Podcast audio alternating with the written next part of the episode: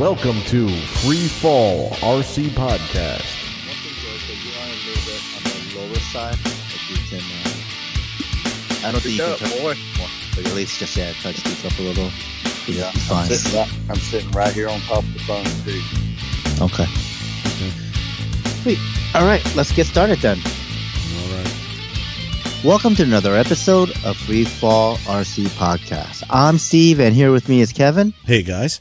We have Andy, Hey now. George, Hello. and we have a special guest host, Alpha from Motion RC. Howdy, y'all. Hey, this is episode 217, Motion RC with Alpha. All right. Yeah. Oh, this is going to be a great episode. I know it. Uh, let's catch up with everyone's week first. So, who'd like to go first? I can go. Yeah. Well, of course, you know, building some helis and stuff like that. Um, some of my ongoing projects. But um, we had a work day this Saturday and got a lot done down here. Cut some trees down, and that was a that was an adventure. It started raining about halfway through, and we had everything but the worst limb of the tree cut. And it's probably about sixty feet, and uh, it was interesting. I took a Oh, tumble. boy. I took a tumble off of a ladder and uh, Oh, shit. jeez. did a did, did a double, kind of like a uh, action figure somersault deal. and, Yeah. uh, didn't get jammed up too bad, and uh, was able to throw the chainsaw far enough away from it that it didn't kill me. Shit.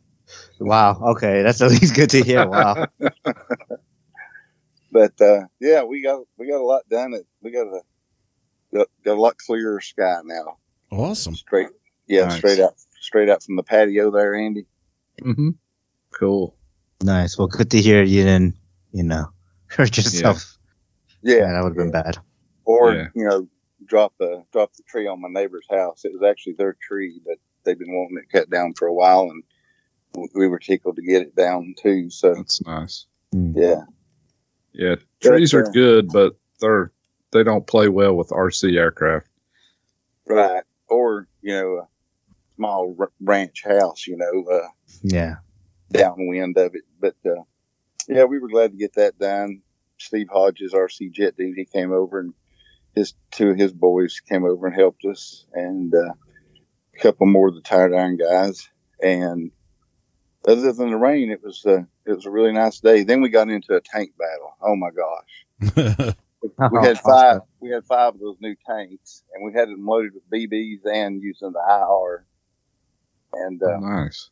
yeah, it was it was fun. We had two of the Tiger ones, and oh, I forget what one of them was. What's what's the light lighter weight? Uh, the Panzer. Panzer four.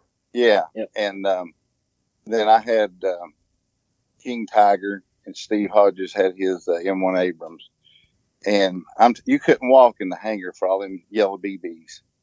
It was uh, it was hilarious.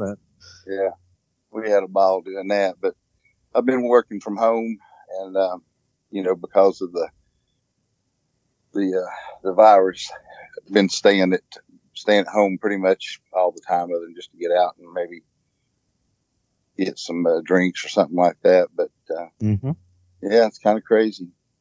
yeah. But uh, other than that, just you know, having fun.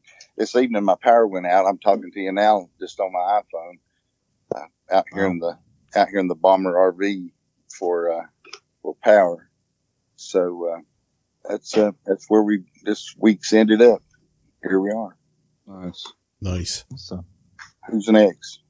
um, I could go next, I guess. So I, I flew on Sunday. Uh, the weather was great. It was, I don't know. It's, I don't know what's going on with our weather, but hey, the weekends have been great and it's been very flyable weather and I'm not complaining. So, uh, let's see. So I brought the gasser out and I brought my electric, uh, Goblin Black Thunder 700 out. I did a couple of flights on the 700, but I really flew the gasser this time. I went through the rest of the gallon I had left over, so and then filled up one more. So I think I went and did five flights on that. Nice. And I mean, I- you know what I love about the gasser, and, and I don't know if it's a gasser or just my my setup, but like I have a pulse receiver pack. I did five flights. I looked at, I checked the voltage on the pack. It was four point one. I'm like, really? Nice. After five eight minute flights. How big is that pack? a five thousand. It's big. Oh, well, that's why. There you go. but still, like you know, I can put a 36 on my nitro, and I'll fly like three flights, and it'll be like 3.8, and I'm like, really? Dude, I was going to joke around and say 5,000. yeah, Wow. But I mean, comically large. but you know, it's like I'll get like three or four flights on the nitro for 36, and the 5,000, I can. I mean, I don't know if it's just a setup. but Hey, The servos are different, and Hey, you know, Steve, my, you know, you've been wanting to put that thing on a diet, so you could cut Yeah. your receiver pack by a third and save a lot of weight, you know. well, I got to make sure it's still CGs, right? Jesus. No, but I, At this You point, know- it's almost like flying an electric, dude. the thing is, is I have this 5,000 pack that I first bought when I got into like nitros and I didn't know which one to buy. So I just bought a 5,000, right? I think, I, I think because my friend recommended it when I was flying the, um, the Synergy N7 back in the day. And so I bought that pack and now like it won't fit on any of my, it won't fit on Yeah. any of my other, um, nitros or gassers. So except for this gasser, I mean, so I was like, oh, I'll just use this pack and I'll never need to charge it, you know? Charge it and fly all week. Yeah, literally, it's like you charge it once and you fly the whole weekend. Like fly it at, at an event. Like I'll go to IRCHA. I want to. I want to actually test that at IRCHA. Uh, get there like whatever Tuesday, Wednesday, and just You'll see. be tired of flying it. I'll have to fly it a few times. Kevin can fly it. I know Uh, it'll be like the town sled. It'll go around everywhere. Everyone piece of that. but um, so uh, Sundays, and I only I was only at the field for like three hours because I, I've been cutting my field flying time down a lot just because there's been a lot of stuff I've been trying to do with the truck and and you know my new truck and then like the house and you know with this whole virus stuff going and working from home uh, full time now, I want to make sure like my work from home office is kind of nice, right? Like I want it to be nicer than what it was. So, so I've been kind of putting more effort into that these days. Um, I did buy some stuff. Uh, and I know, I, I think I mentioned that I bought the, the Flex Innovation plane last week, right? All right. But so today, I first of all, okay, let's talk about that. I took shipment of that today, so it got delivered today, and I've been so busy at work, and I've been trying to concentrate on getting some stuff done, um, that I actually haven't opened the box yet, and I'm I'm looking at it right now, and it's just like, it's like why why am I still in this box? Why don't you let me out? You know, like I, I had a little voice in the back of my head, like, oh man, I really want to open it, but I'll wait. Um, and then last night, I don't know what got into me. I, you know, I, it was weird. Like I started designing the desk that I want to build for, um, my home office here. Um, so I started designing in SketchUp and then I got, once I got the desk designed to a point where I'm like, okay, I'm going to build this, uh, gonna get the wood tomorrow, start building this, you know, this week. I went on Amazon and I was like, you know, this whole hissing thing, and not really the hiss from the the comment, but more of like, you know, you folks telling me like, okay, yeah, sometimes my gain's too high and I get that little like buzz at the end when I stop talking, kind of like if the channel's closing kind of deal. And and I was thinking I've had this set up for a while and it's kind of beat up. I've took it into fun flies and you know thrown in the back of the car in the trunk and all this stuff. So, um, and the mic that I bought, the Shure SM58, I bought that used, you know, two years ago. So I, who knows how much life, you know, how much use this thing got, right? I mean, don't get me wrong. I know that this mic is a workhorse, but I feel like over time it's starting to just kind of get old and old. So, um, I was looking on Amazon and I'm like, what can I get? You know, what's a good mic? And I ended up picking up a, a Rode, um, pod mic or a podcasting mic or whatever with a new Tascam um, USB podcasting interface where I can have little buttons and maybe put some sound clips on them and stuff. Um, a totally new um, boom instead of my normal like musical boom stand I have that like you use if you play guitar or musician. I got one that like will mount to the desk and have that like articulating arm and spring loaded stuff. Um, so I'm getting kind of moving away from like the music equipment I have to actually more of that like podcast specific type of uh, equipment. So You're uh, that the Rode Podcaster, sorry. the the Rode Podcaster, or the Pod Mic. The pod mic. I'm trying the small one because I kind of like that form factor. You don't need a pop filter or anything because everything is suspended inside. So I kind of Right, like right. the idea. And um, the price point was very good. I mean, $99 for a mic, you know, compared to the podcast, I think it was uh, 299, I think, or three and change. So I figure let me, like, I'm, I know Rode makes good stuff. They're an Australian company. They make really good stuff. But I personally don't have any experience with that company, so let me kind of get in on their entry point, and if I do really like it, maybe I'll upgrade to the uh, podcaster. You're gonna love Rode, especially for the price. That's got a three pin XLR on it, so it's good Yep. quality. hmm Ninety nine dollars Amazon, I think, or B and H, or Yeah, yeah, that's Yeah, why I paid ninety nine. it's a good kit. Amazon Prime, like I should be getting it sometime like tomorrow or the day after at the latest, and that's everything. Like I'll get the, you know, I bought new XLR cables and everything. I just said screw it.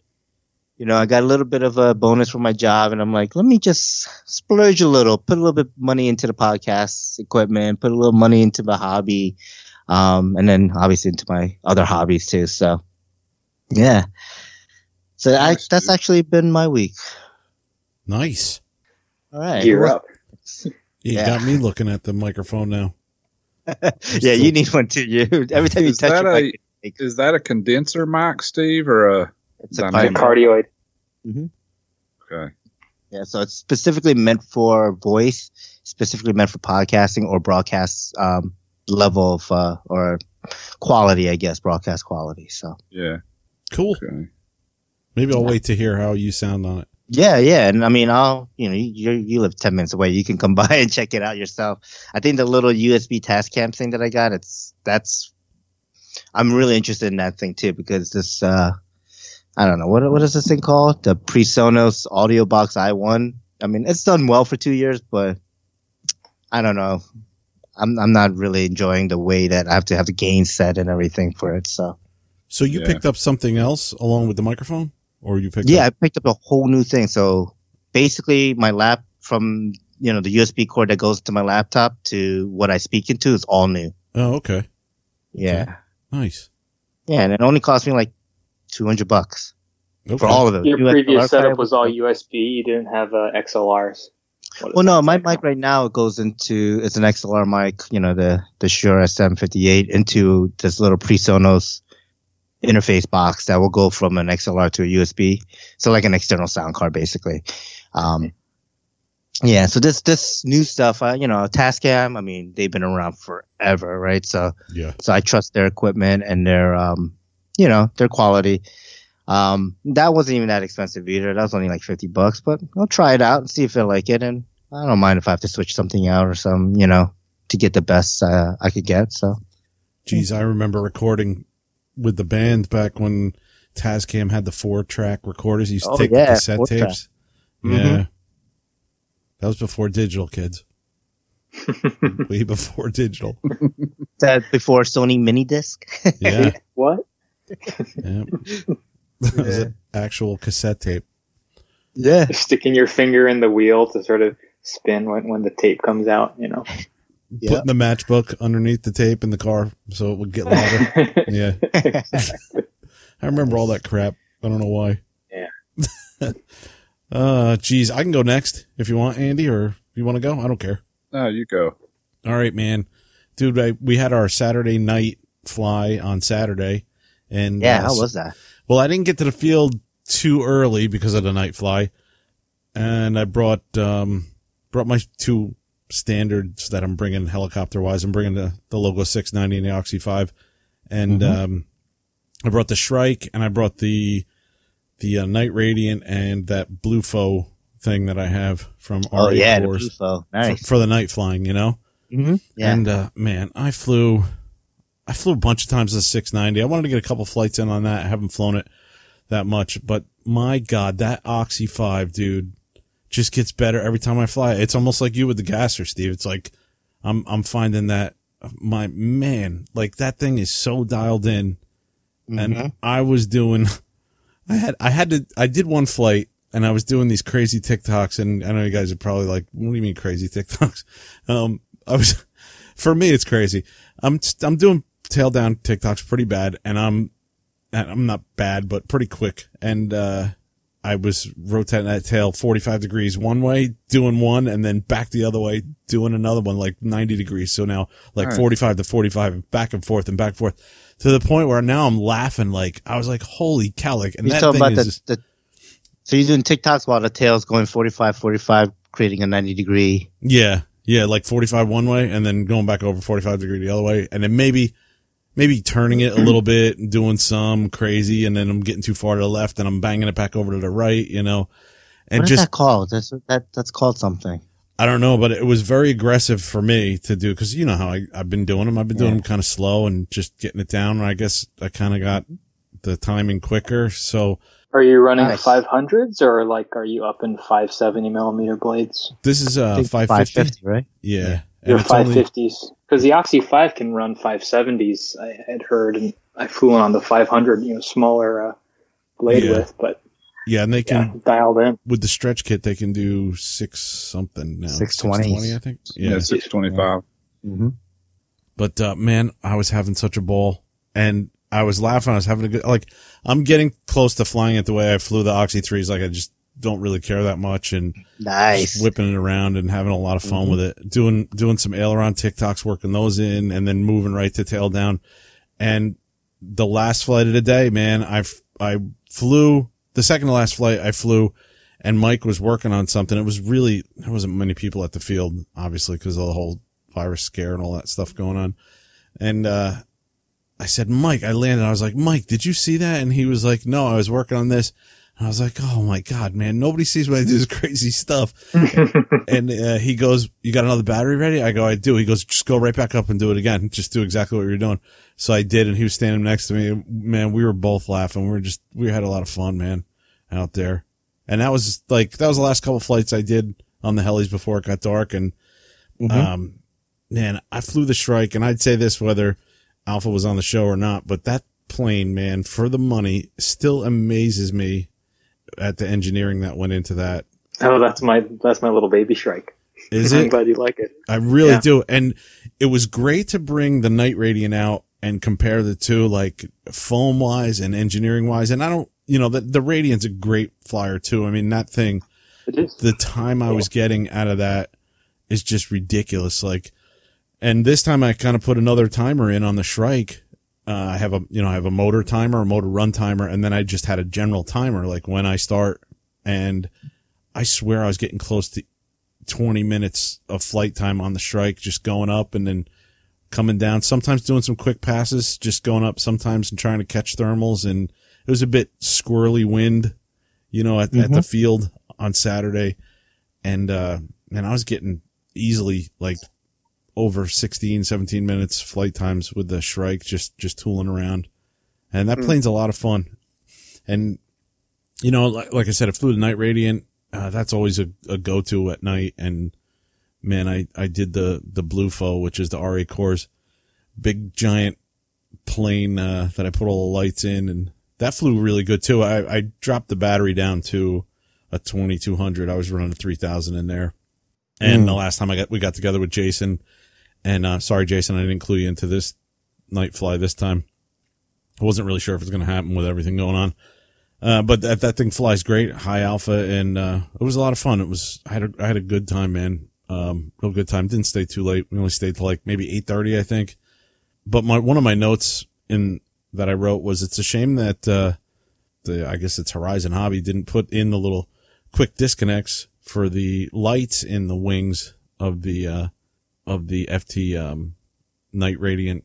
Cause it, it makes it so much easier on the Shrike just to plug the things in and put the little, you know, little plastic, uh, railroad wireless spike down through. Yeah. Wireless connection. Yep.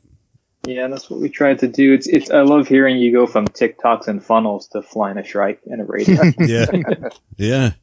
Diversity. That plane is really, I mean, I had to, I think I had to dial in some elevator with the, with the motor initially. And I, de- I definitely did a little bit with the flaps, but once, I mean, that's like kind of a normal setup. And once I got that set up, man, that thing flew, flew really good.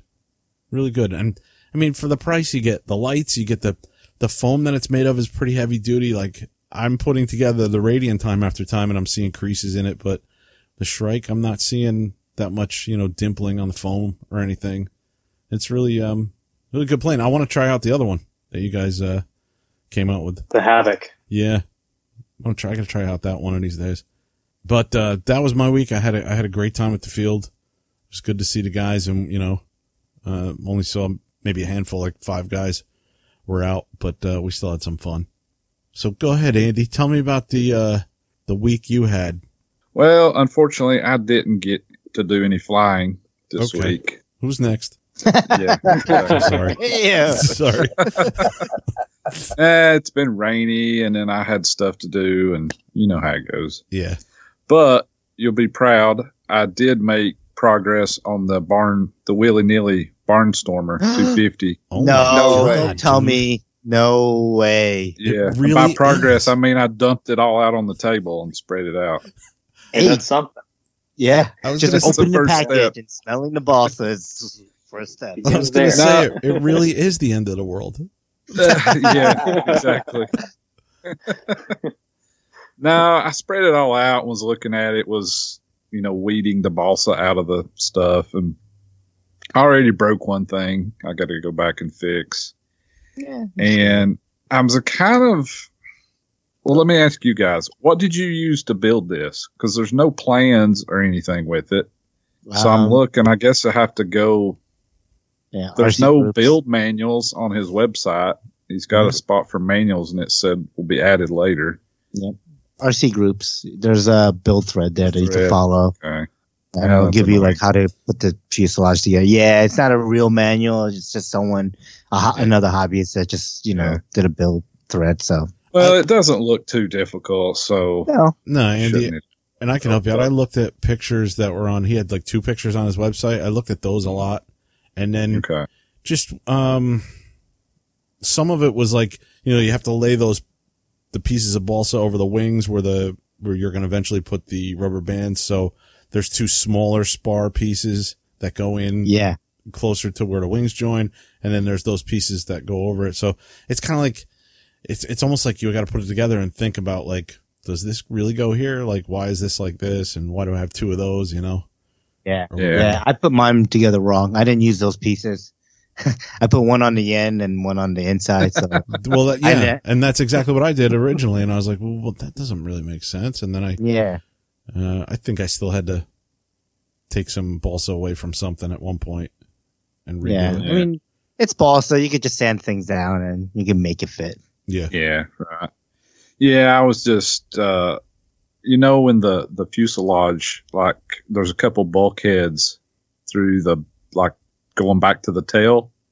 Mhm. One of the where I guess it's the slot where the tab of the bulkhead would fit in. Yeah. little bitty thin balsa strips and I accidentally broke one of those out. Mm-hmm. So I had to cut another one and glue it back in. I mean, it's not a big deal, just annoying. I was, I guess, Mhm. being too rough with it. Yeah. I forgot how fragile balsa is. Very fragile. yeah, I haven't dealt with any in a long time. But anyway, I've got it all spread out here, so maybe I'll get that done later this week. Nice. Um, I did uh, buy something.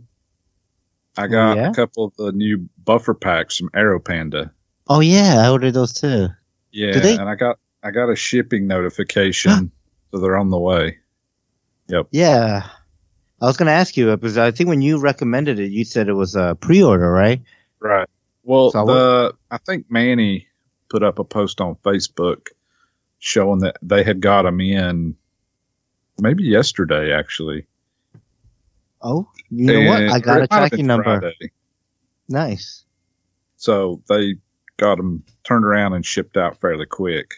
Oh, that's so I'm pretty awesome. excited. I'm, well, I'll talk about those more in the news and announcements. I forgot it last week. Mm-hmm. Cool. But anyway, I got those on the way. Um, I guess that's it for me.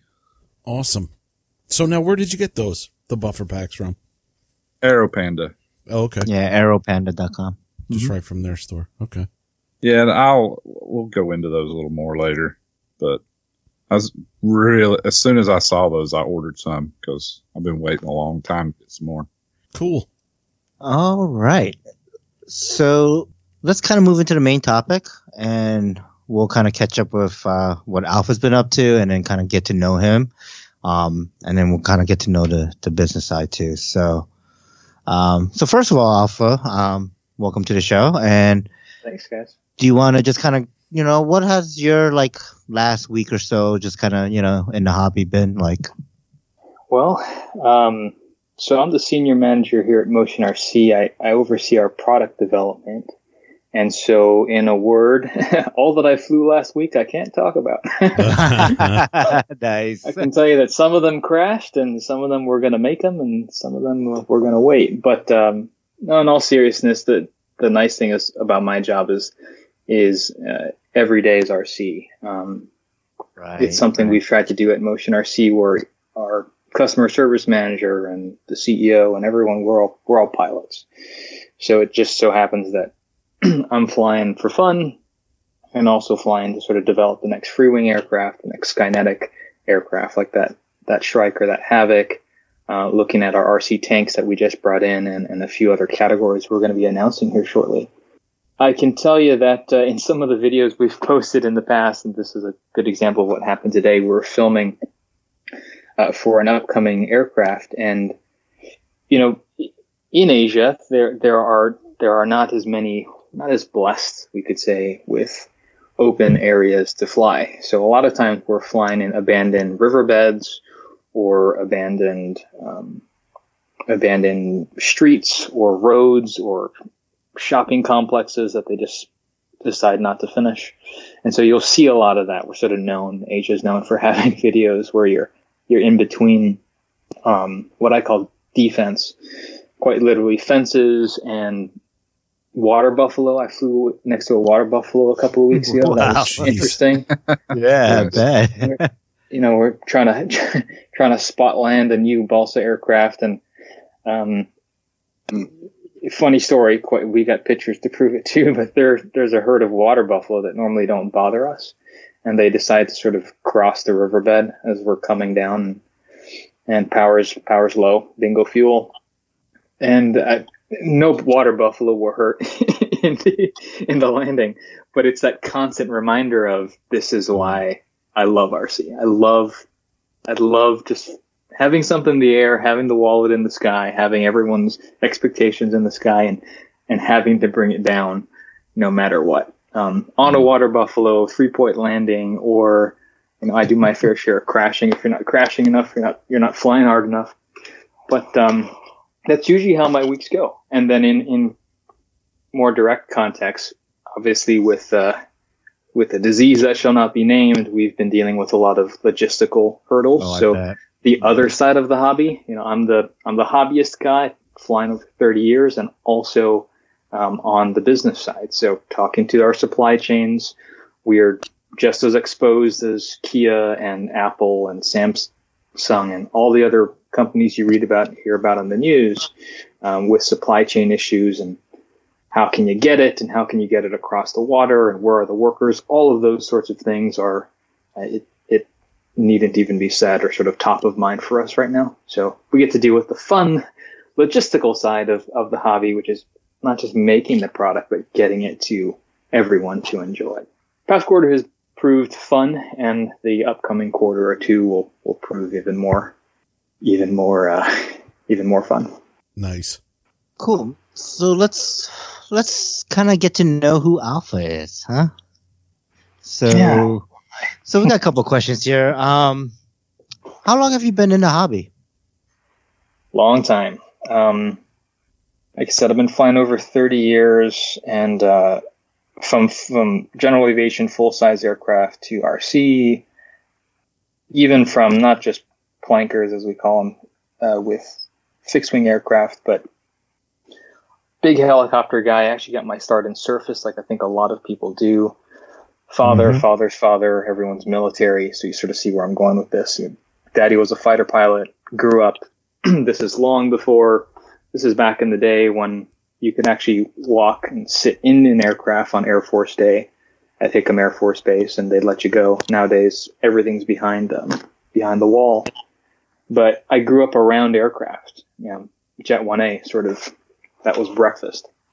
And so uh, aviation in general was always something that I had always gravitated towards. Um, my mother's a teacher, and one of my favorite poems was uh, "Lo, I've slipped the surly bonds of earth and seen what you've never dreamed of." Like just all of the aviation, aviation in any sort of way, sort of how I um, grew up, and RC was that natural progression of well if I can't drive a tank in real life and com- command a destroyer in real life and fly a, a uh, Hawker Hunter in real life, then at the very least, uh, I'm going to be able to build these things and and control them sort of from the ground. So Right. my my start with radios within was with Kraft radios. Um, my start Mhm. with fixed wings were Japanese tissue paper and dope.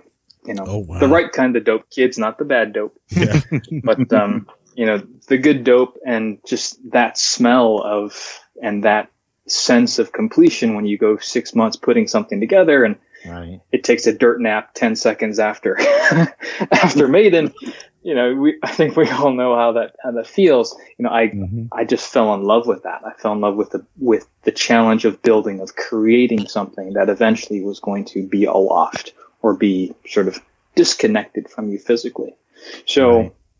um, all of that just throughout my younger years and then through college 20s and 30s and just up and up now uh, we had the opportunity at motion rc uh, in the early years or about almost eight years ago now um, had the opportunity to join a company of just a couple of people at the time who were absolutely committed rc guys who wanted to sort of not, we're not going to take over the world, but we really wanted to, sounds cliche but true, really wanted to just sort of do our part to move the hobby forward. Whatever that looked like, it has turned out to be, you know, I'm the guy making the Freewing jets and we've got Mhm. warbirds coming down just off to your ears in every different size. And now we've got RC tanks and we're all over the world and we have European distribution and American distribution, all those sort of fun things. But we Yeah. still very much are a where we, we toe the line between being too big for our britches and still just being everyday RC guys. I know a lot of our customers by name. I've flown with a lot of them. A lot of them sort of know me. I've crashed some of their airplanes. uh, sorry, Tony. Um, Jeez. these days, um, I'm now I'm the guy who lives in Asia. So obviously, I'm not Chinese, but um, but but I live there, and I live there full time, and Mhm. Um, a lot of that came out of sort of taking the passion that each of you have for RC and hearing, I love how that goblin flies, or that Yeah. Shrike's great, or or I'm going to go out the field and try this, or I want to build this kit. Taking all of that same passion and really sort of being a what I hope ends up being a voice for flies around the world at the factory. You know, I I dine with these guys. We eat noodles together. I go to their kids' um, bar mitzvahs. Of course, there's no bar mitzvahs in China, but you get what you get my meaning. Right. we're um, we're sort of we're, we're in um, the family as it were. And again it sounds very cliche but it's true. It's worked out where i can reach with the left hand into my customers in colorado or budapest and take their feedback and walk it into the design team in dongguan china and say all right it, the people say we need to do this and in that way it's been very responsive so in, in the grand scheme, sort of sum up here, you know, who am I? I'm I'm just a regular old guy. I'm just a regular guy who loves RC, who happens to be blessed to be in this position where I can, I can sort of RC my entire life. Um, and if that has helped people and has helped sort of Motion RC grow as a company and be seen as one of those you know, companies of the people and for the people, then uh, we're grateful for it. And um, along the way, as long as I'm crashing once a week, I'm happy. That's great. Awesome. uh, so you kind of hinted at it. So, so where do you live? Like, where are you based out of then? So, so we have partners throughout Asia. So Mm-hmm. I'm sort of I live in a suitcase. Wow. Um, okay. You know, we we tried to talk about this on Hobby Squawk on our forum, and also Mhm. sort of recently getting involved in Instagram to show people a bit of the behind the scenes. Yeah. Um, and a lot of the the photos I post. I wrote an article for Model Aviation last year called "How It's Made" for foam aircraft specifically, but it's Mhm. really just the tip of the iceberg to show that when people, if I mean, for all of our listeners out there, take a moment and, and look at that RC airplane on the kitchen table that your wife hates, or whatever's there in the garage. Mhm. Just think of all the little parts in that thing, and then Yeah. try to imagine where each of those come from. Then try to imagine the people who are putting those things together. You know, yeah. the person standing over that person putting it together is me. And so mm-hmm. we like having the ability to sort of snap a couple of pictures and say, this is a window into the part of the hobby that I don't think a lot of people have seen. Um, I don't think it's necessary to see it to enjoy the hobby, but it's sort of nice, you know. I don't, I don't think I'm saving the world or anything, but we are trying to share a bit more of what we can see on the ground. So to answer your question, I live wherever things are made. Um, the running joke is it's half Fortress of Solitude and, and half uh, Santa's North Pole. but but that can be where your batteries are made, you know, where your Sure. balsa is cut, um, where your retracts are CNC'd, uh, where motors are wound, uh, where PNPs are assembled and packaged, you know, where that fiberglass helicopter is being molded. right. Um, that's that's where I'm at. wow. You know, Alpha, I like that you bring not only, you know, you bring that kind of a picture of, of what's going on over there to us, but I like that you bring, you take the customers, you take us back to the factories that Yes. they have, they have walls of, uh, just pictures on the wall of customers with the, the airplanes and what they've done to them. Ooh. Sp- Oh, yeah. Speak to about, you know, what they think when they see that kind of stuff. I mean, Yeah, thanks they for bringing to that up. some pride in their, you know, their workmanship and You're absolutely right. Um, you know, part of sort of not my job, but a personal mission has been to sort of be the voice that dispels the, frankly, very outdated notion that products, aircraft products produced in Asia are built by 10 year olds working on dirt floors. That's absolutely not the case. We have millions of dollars of equipment with people who work five to seven on average uh, years with a certain company before they're able to sort of elevate to certain parts of the production line. These are specialists. Um, so, so George, you're absolutely right. When when we have uh, a company such as Freewing, which has been in the business 15 years, 16 years now, and they have workers who've done things say a certain way for the past eight or nine. When we go in, we have that conversation of that has been good, but this way is going to be a bit better. You know, the customers have asked for this. They've asked for slightly wider tires because most of them now are flying off of grass.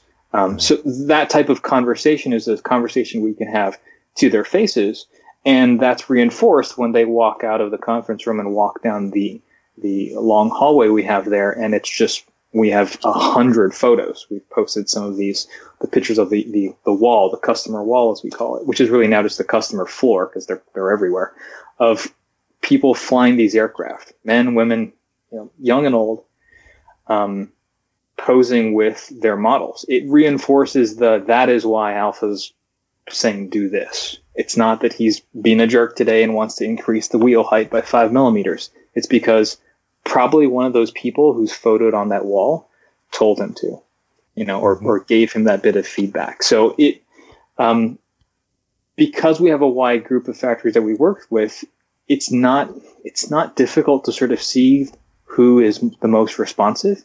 It's the ones that are growing the largest. It's the ones that are sort of building that reputation of of responsiveness to customers. And probably the best part of my job is I get to say, "Hey, I did nothing but take George's feedback that he put on Hobby Squawk and go walk it to Roban and say, "Hey, you're going to need to, you know, we want dual helical gears in the Apache 500 or whatever the case may be." So, um, you're right, That's though, George, awesome. in that it, it helps to it helps for people to see the people both sides, both Yeah. ways. This, this thing cuts both ways. The world Yeah. is too small. Yeah, yeah, that that's really awesome. That um that you're able to be the voice of your customers to bring that feedback, um, and then for them to actually action on it, right? Or for you to like, yeah, we need to make these changes to to make this product even better. Yeah.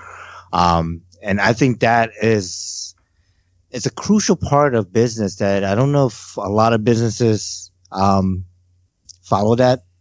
I don't know. I think it's a hard thing for businesses to do, but uh, well worth it in in the eyes of us, the the end user. And I don't think it's just a hard thing for businesses to do. It's it's a hard thing for people to accept sometimes, right? Like it, nobody wants to hear like True. the shit that they've been making is bad, or or Right. you know that it, that someone else has a better idea than you would, like who's been in a industry for so long and things like that. But um, but to be humble enough to be like, okay, let's give it a try, right, and try it out, and then see, yeah, okay, so yeah, having that five millimeter bigger wheel helps, you know, takeoffs and landings, and Yeah. it doesn't nose over as much, and you know, like that's amazing. That's really, I mean, you know, it's gratifying because now you we've we've seen sort of that that momentum shift where Mhm. quite frankly for the past several it's been several years now i go in let's say the al37 airliner which was one of our more recent um, home runs you know we said we want to do a twin 70 airliner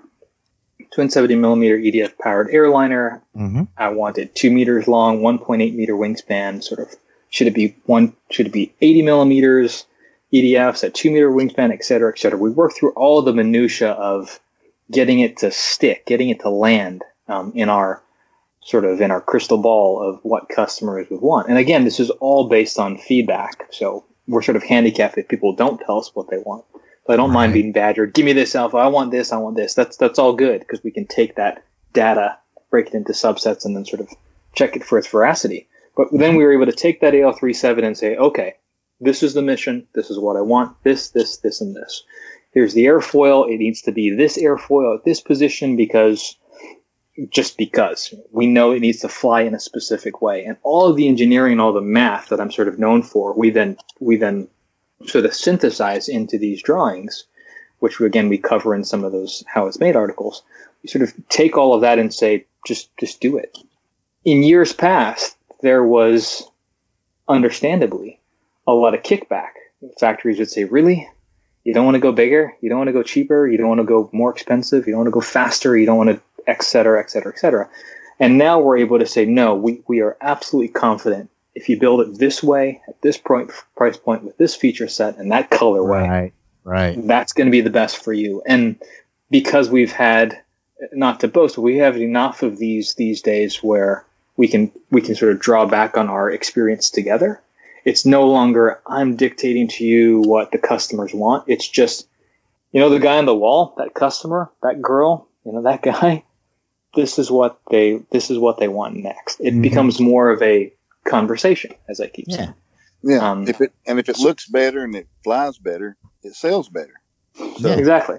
It is. This isn't rocket science. We're just we're just sort of uncovering or reinforcing just for any given aircraft, it should fly.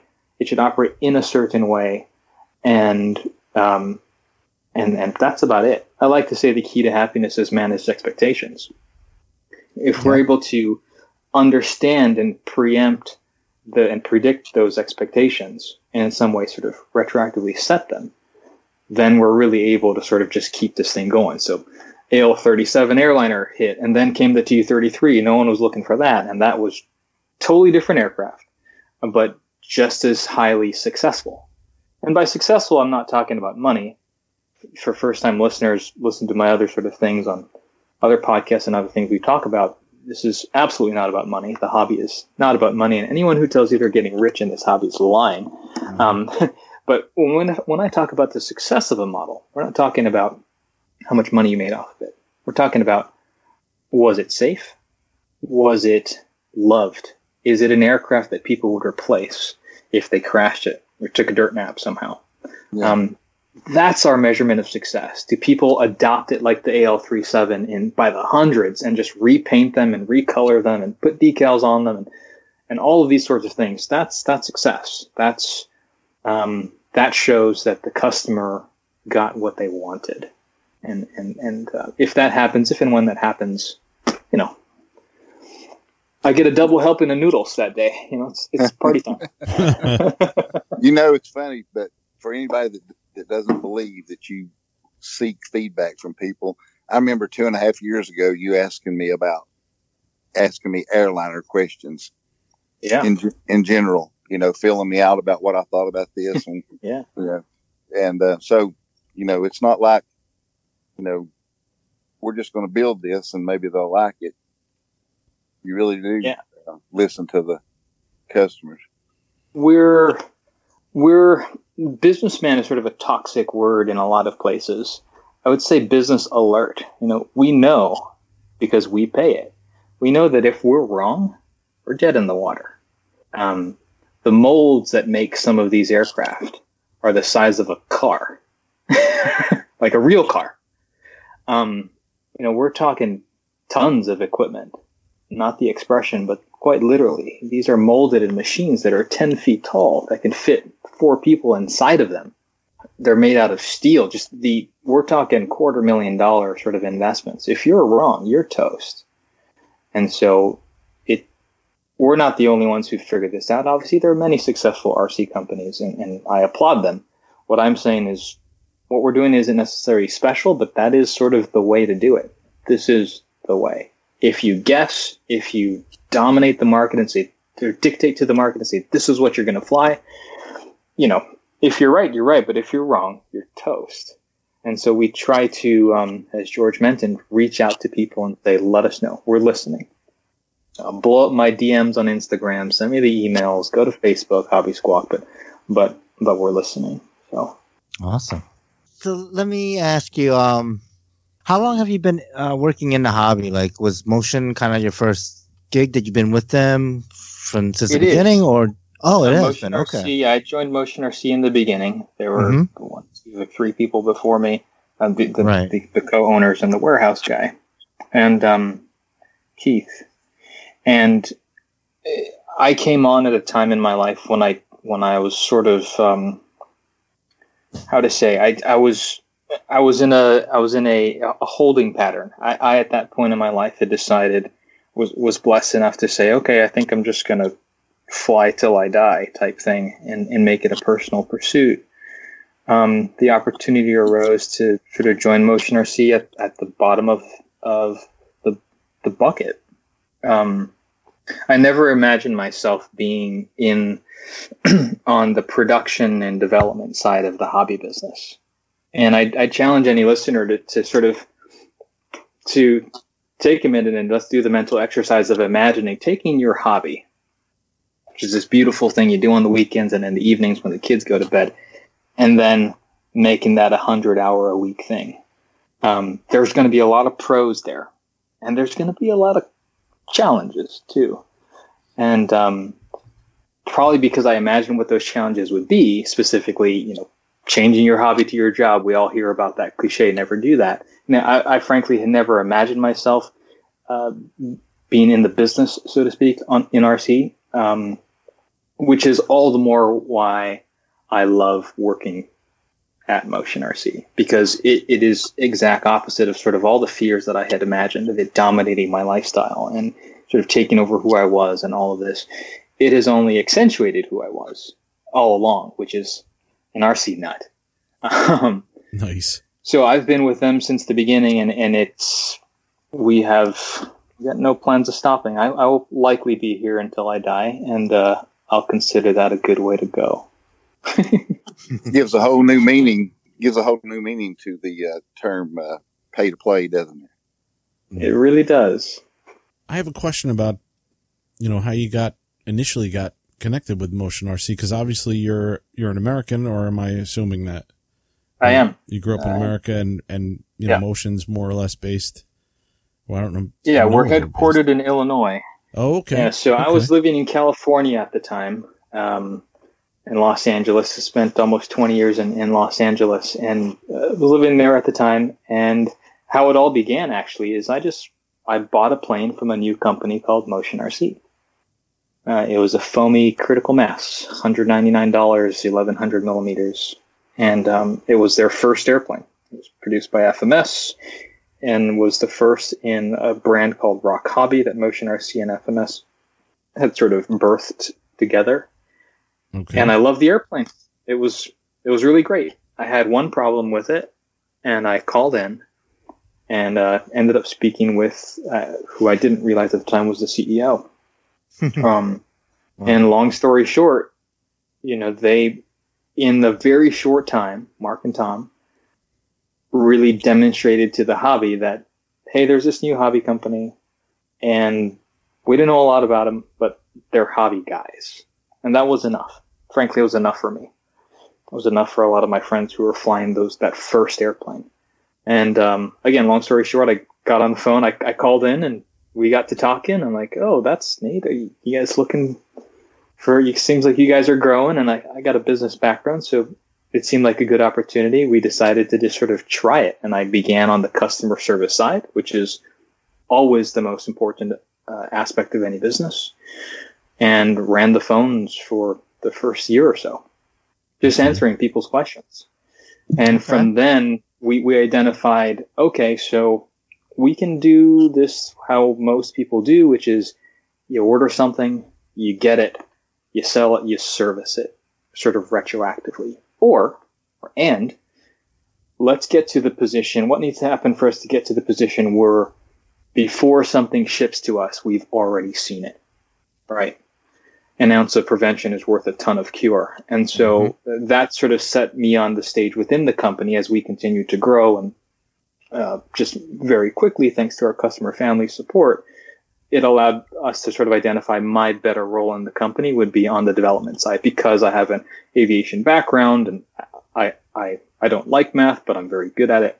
And I understand as an aerodynamicist sort of what needs to happen in an aircraft to make it fly well. I understand the production side of things and how to make sure that not only can it fly well, but it needs to be able to be producible and, and somewhat profitable. Um, so all of that sort of shifted my role, and I just decided at one point to say, I'm going to go learn Chinese and um, move to Asia. Oh, geez, we needed you last um, week. we were looking for somebody to translate Chinese last week. We had a call from someone in China or something. Yeah. Yep.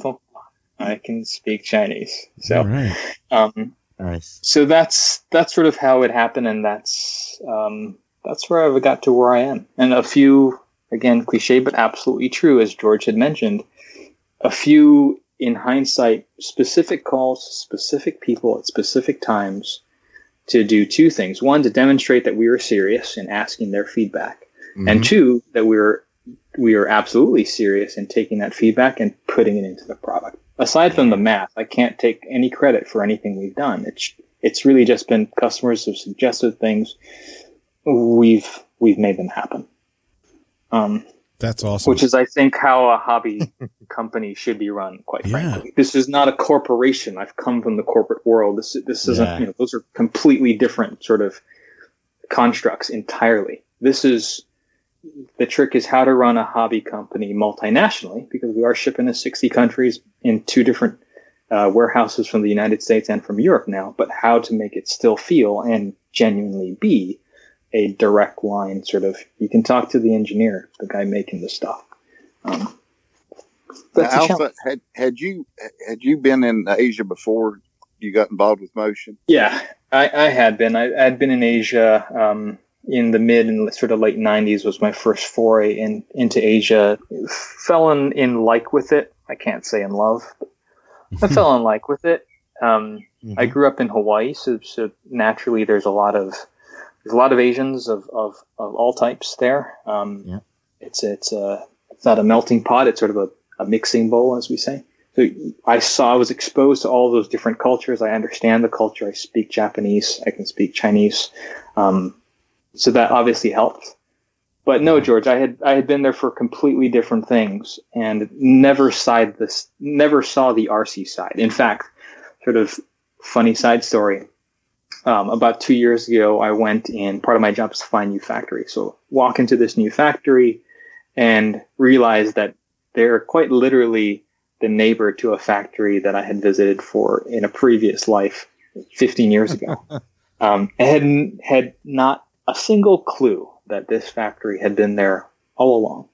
Um, you know, these aren't these aren't large uh, Las Vegas glittering banners outside or big illuminated marquees saying, "Come over here, we're making servos." You know, it's just these are just humble warehouses. So Mhm. you would never know walking past someplace in in in um, in Tokyo or, or Ho Chi Minh or, or Shenzhen, you never really know what's inside them. So that's another sort of part of what I love about uh, what I do is sort of discovering new things every day. Who's making all the stuff in your stuff? So, Very cool. got to get you guys out here one day to um, to do some sort of tour or or something. I've had a couple people offer. No one's actually uh, come over, but but um, where we can, I would like to show as much as possible what goes on here. I think it's more than people think. Yeah, I gotta get your contact info. I'll definitely. Yeah. My wife wants to go to. She wants to, you know, do China or or go back to South Korea or do or Japan or something. So we're definitely gonna in the next couple of years plan a trip out somewhere that way. So for yeah, I think it's fun. I mean, there there are so many. I'd like to imagine that us as an RC community, yes, we're flyers, yes, we're drivers, Mhm. uh, yes, we're operators, but modeler is sort of that term that implies you're you're not just the, the final operator, but you're also the builder. And if you're not the builder in this PNP, RTR, RTF age, at the very least, you'd appreciate the construction that goes on, right? So I'd like to imagine that anyone could could walk into a factory um, anywhere, Mexico, North America, Asia, some of our emplacements in Europe, and be able to sort of appreciate craftsmanship for craftsmanship. Um, As a horologist, I'm sort of one of my side hobbies within this hobby life. As a horologist, I love watchmaking, and uh, in a watch, you've got a couple hundred parts, at least a good watch, and just the magic to me of how all that, how is that made? How does it go in there and fit and work and all of those types of things. Um, it's clockwork, quite literally. In in the same way that when I look at your goblin, I'm thinking, how does that do that thing? Like, how- Right. I understand aerodynamically how it, how it Mhm. obtains lift and whatnot, but how does it actually do that? You know, that's magic to me. It, it always has been. I don't think uh, I could tell my wife I was going to China. I might have to tell her I was going to quote Ohio, but uh, yeah. Well, I might be able to do it. the flight's shorter than the drive, so you know there's some subterfuge we could work in somehow. Yeah. Jump on a direct flight. Yep. Yeah. Uh, but that would be great. I would love to see that. But uh, man, Yeah. Shout out, actually, I should say to, to a company like SIG. A good friend of mine, Tony Accurso and Evelyn Accurso, um, uh, based again in, in Southern California, eh, there are factories. Uh, we may not think of them as such, but they are. There, there are RC factories uh, in the United States. So if it's too far to jump in an airplane to Japan or come visit me in China, um, head over to Iowa. And, and I'd encourage anyone to reach out to uh, to Sig or Monzano or anyone that they might be able to find to just just see that side. It might just be on Right. the other side of the door in that hobby shop. You know that that guy tuning a pipe on on an Ode Zanoa or or something. But seeing that side of the hobby, I think is it's informative and it's it adds a whole nother layer to what we're doing. Awesome. So, um, you're just you know your your titles you're senior manager, product developer, I guess, right? Yeah. Um, yeah, we're too small for titles. I'm just I'm Yeah. the dude. I mean, technically it's senior manager, but I'm like I'm just the guy who makes the stuff you, y'all badger me for on Hobby Squawk. so how long have you been in this role? Like, is this something you kind of work your way up the food chain, or kind of like, you know, you kind of quickly became this, uh, took took the responsibilities of his role?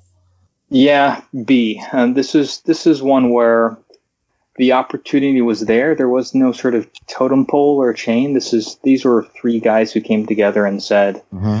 you know, we know what we want to do. We know where we want to be. Uh, we know where, where we're at. So let's. We've identified certain specialities that some of us are good at, and we just Okay. we just went with you know trust trust and luck. It's a two-way street in business i think and in the Mhm. hobby world uh, which again does not operate like a traditional sort of industry. You really need a lot of both. You need a lot of trust and you need a lot of luck. Um, on in the same way that when i'm banging sticks trying to cut grass with an align 700 which i've never Mhm. truly been able to do it always ends poorly. Um, it, that takes that takes so much trust and skill, sure, but I still Mhm. think it's a lot of luck, at least for me. so driving an aircraft versus driving a, a business in this industry, they're very similar. Trust and luck. Nice. Awesome. Uh, so, what does a, a product cycle look like? Like from the conception to like, you know, actual making molds and kind of, you know, until it's released. Yeah.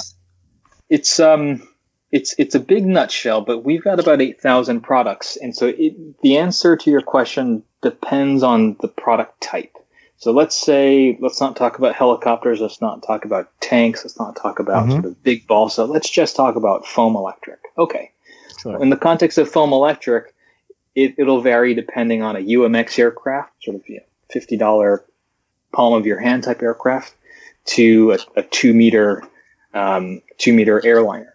So let's say I'm going to talk just specifically about like one of our jets, something mid range, like a three hundred dollar, three hundred fifty dollar PNP jet, um, 120 miles an hour out of the box, lights and suspension gear, sort of sort of the bread and butter in the EDF world today.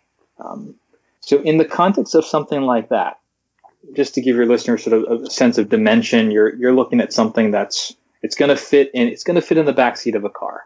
The wing might have to come Mm. off or so, but it's you're sort of there. You know, it's not a quarter scale tiger moth or anything, um, but it's not something you're going to just shove into the trunk. These are these are good sized aircraft, and given that if they're going 100 plus miles an hour, you know, they take a dirt nap, you won't be happy. Um, yeah. so that's sort of the, the that's the stage that we set, and it's important because you're not just looking at. So I'm beginning to answer your question now. This begins with not just looking at what you want to make. It's how big is it? How heavy is it? What's the price point? Is it going to be fast or slow? Is it going to fit in a box? Um, all of those sort of considerations we consider before even really hammering down what aircraft it's going to be. So let's say, let's say the F, uh, let's do the F, uh, let's let's do the F twenty two. Um, Okay. F twenty two is an aircraft. let's say actually check that. We'll do the F thirty five. 70 millimeter, 250 bucks. Um, receiver ready. So with that aircraft, we said, okay, we've we've had an F-35 in years past. It wasn't great, and so we want to do another F-35. You do all the the research, the market research of is an aircraft, you know, is this aircraft we should do? Yes. Okay, what size should we do it? There will always be someone who's going to want a 120 millimeter uh, EDF. You know, they're going to want a turbine F-35 that hovers and it costs 10 grand. You know, there's always going to be that guy. Um, you know, my job is to not. I don't build for that guy. I build for for the for the most guys. so we sort of find our way to okay, we're going to make it 70 millimeter. Um, what's our target price point? Well, the market will bear this because other 70s are right about this price. You go through all of that math, and then you get to it's going to be an F-35 at this target price point with this sort of feature set, and Mhm. and it's going to be about this big. And then you get into sort of the fun part, which is the math. Um, contrary to what I still think people think, some people think, um, you can't just take a three view drawing and 3Dify it and, and make a mold. Oh, you can't. It's not going to fly well. You can't just scale up the, the full size airfoils because obviously air doesn't scale. Um, so you can't do that either. You know, Reynolds numbers, all those sorts of things change in the context of the model. So we, we go through what's called a drafting stage. We'll line art it and then I'll, I'll build it out in, um, in a 3D software. We'll then, for a foam electric aircraft, we'll then CNC, uh, CNC route the entire model in full scale, in, in full size, our target size. Wow. And Okay. and the reason why it's CNC'd is you can't you can CNC styrofoam. You can't really CNC EPO foam. EPO foam is that oilier foam we see from from Horizon and FMS and Freewing. Everyone uses EPO these Mhm. days. Well, for Okay. a prototype, you're going to CNC styrofoam. It's drier and whatnot. So you spend a couple thousand dollars, you get yourself a nice CNC'd airplane, and then you go fly it. And here's where here's where you begin to sort of run into issues. If your math was wrong, or even if your math implied that you would be right, none of that matters until you fly the aircraft. Um, and so we go and we'll fly it. We'll fly it 100 to 120 times is the, is the typical test parameter where we go through different types of things such as stall characteristic, um, runtime. We obviously calc for, for, uh, for drag and all different types of drag. And we do all of that math um, against the actual CNC. That process can be one month to two years long. It just, it just depends. Yeah. I'm not trying to avoid the answer. It just, it truly just, it just depends. Um, once all of that happens between a year, between a month or two years, once we have sort of, we can, this is going to fly as configured. Maybe, maybe we need to make it larger or smaller or change the power system or what have you. Once we know, then we cut the molds. And the molds again are, that's a six figure investment where molds, both plastic and, uh, and for foam Mhm. are are machine cut. It, some of the molds are so large that they take three to four weeks to machine. Wow. If you can imagine that, right? Ten thousandth at a time, um, ten thousandth of an inch at a time, or a 1000th of an inch, a thousandth of an inch at a time. They just take so long to machine, and you need to have multiple sets. All of that we assumed for in the beginning, knowing how how a model is going to cost based on its its overall size. And um, the moment of truth is really when you pull the first mold and put it all together and go fly it. Uh, in the early days, there was a disconnect between the weight distribution of a CNC foam model versus an EPO foam model. Suffice to say, we figured that out now, where now we know there's once you make it an EPO, it's going to be too heavy in the butt or whatever. But anyway, the moment of the truth is what a moment of truth is when you actually fly the aircraft. If you pop the mold, which had already taken a month or so to make, and you got the plastic parts and you got the electronics in there and all the other sort of stuff that people take for granted, you just throw the power system in. If the aircraft flies, you're you're home free. If it does not fly, and or does not fly well, you're toast. So um, let's presume, because we're still talking, obviously we haven't made too many of those latter decisions. We've Right. gotten to the point where you know, these aircraft out of the mold, there's no surprises. We know what they're at. Um, then we produce them, and then we ship them. The reason why I say production is such a short element is because it is. You know, that first, was that first shipment takes a week or two, but it's really the culmination of 18 to 22 months on average of work hundreds of people, at least 150 people, sort of hands touching a given aircraft throughout its development and then its actual physical production. All of that happens, plus the UPS guy to get it in front of a customer. Um, and then that's not the end. Then we listen. We say, do they love it? Great, we're done. Make more. Mhm. Or they say, we love it. You know, that servo's a little wonky. You're going to put a bigger servo in it. Okay, that's fine. And then we do. And, and there's sort of this this uh, feedback uh, loop that, that sort of happens the first uh, few months after an aircraft is produced. And once once you work through that, then the aircraft stays on our website for hopefully as long as we're around, as long as it's economical to continue to produce the aircraft. Um, Right. and then we talk about it, and then then someone puts it together and goes and crashes it after a couple weekends, and you know that's the life cycle of an airplane. now they need parts. yeah, but in, in sort of ten minutes, that's that's that's sort of what we um, that's what we oversee at every step. So, Alf, I have a question. I actually have a few questions, but one of the major ones is uh, when it goes from the CNC styrofoam to like the molded one version, the or the you know close to final version. Do you see a big difference in the characteristics? Like, is it a little quicker because there's not styrofoam rough edges type of thing, or is it? Yeah, super astute question because we do. Um, you know, the wetted surface area of CNC, which is rougher, is is going to be higher than the smooth surface of an EPO model. So part of the mathematical models that I'm responsible for are predicting that difference. Oh wow! Um, you also have difference in weight distribution because a CNC model is obviously solid. It's CNC'd from solid pieces. And Right. so um, an EPO model is not. It's cavernous. And we, we build ribs and bulkheads and, you know, the, the given sort of thickness of foam at a certain area needs to be a certain amount so that the liquid foam can flow throughout the mold. You know, all of that, um, when you get into like the, the, the hydrodynamics of it all, um, right. it, all of that math is sort of to make the answer to your question a, a comfortable no. You know, there is not a massive difference between uh, what comes out of the mold and what was CNC'd. Um, there's there's definitely a gap in between them, but we try and solve for that in math Ah, before okay. Know, we know it's going to be heavy. Even even paint, you know, a long fuselaged aircraft. You know, if you're doing an F3A aircraft, for example, you need to take into account. Um, you need to take into account the longer fuselage. There's going to be more paint on that surface, and that may shift the center of balance slightly aft.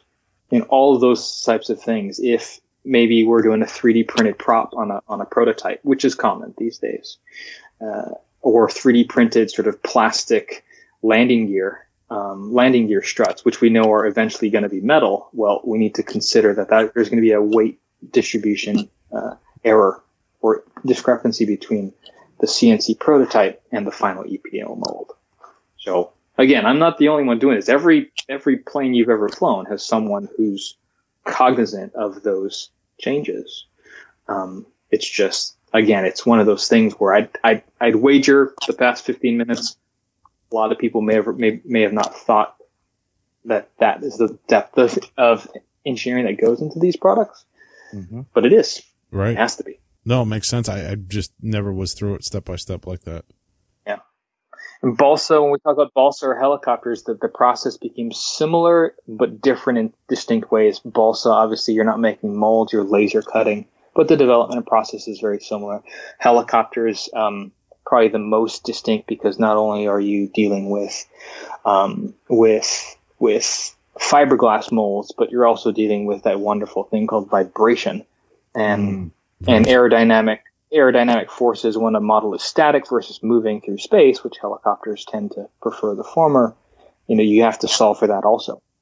So it's all Wow. it's always a cluster over here. There's there's always equations on. If you ever come into my office, you see whiteboards of just equations and things, just trying to trying to um, pre- preempt failure. I'm kind of amazed that anything flies now at all after hearing Yeah, all this. it's. Um, I mean, not in a bad way, but just with all the equations you're talking about, just amazing. Yeah. it's it's a fair point. When you look at like gold, like the old Carl Goldberg kits or GWS or Guillows, you know, or Sig Mhm. for that matter. In some instances, a Clark Y airfoil, slap it on there, you'll be okay. But the the models that really fly well across the spectrum of manufacturers I can think of over the past thirty to forty years, uh, when we're sort of moving out of the build it in a box, build it from a box sort of era, they're each sort of brand you could call it, they have their standout aircraft. And the reason, like, think of a brand and think of the best one. Whatever, whatever aircraft you're thinking of, that aircraft was designed.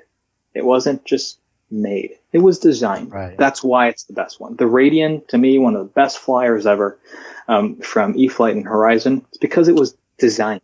Right. It wasn't just thrown together as a glider. It was designed to be the best um, at what it does. Um, gosh, the Ultra Flash from BVM.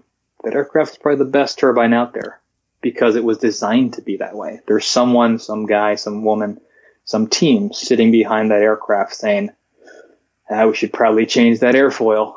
we should probably do this or that. That decalage is way off than, than what we thought, you know.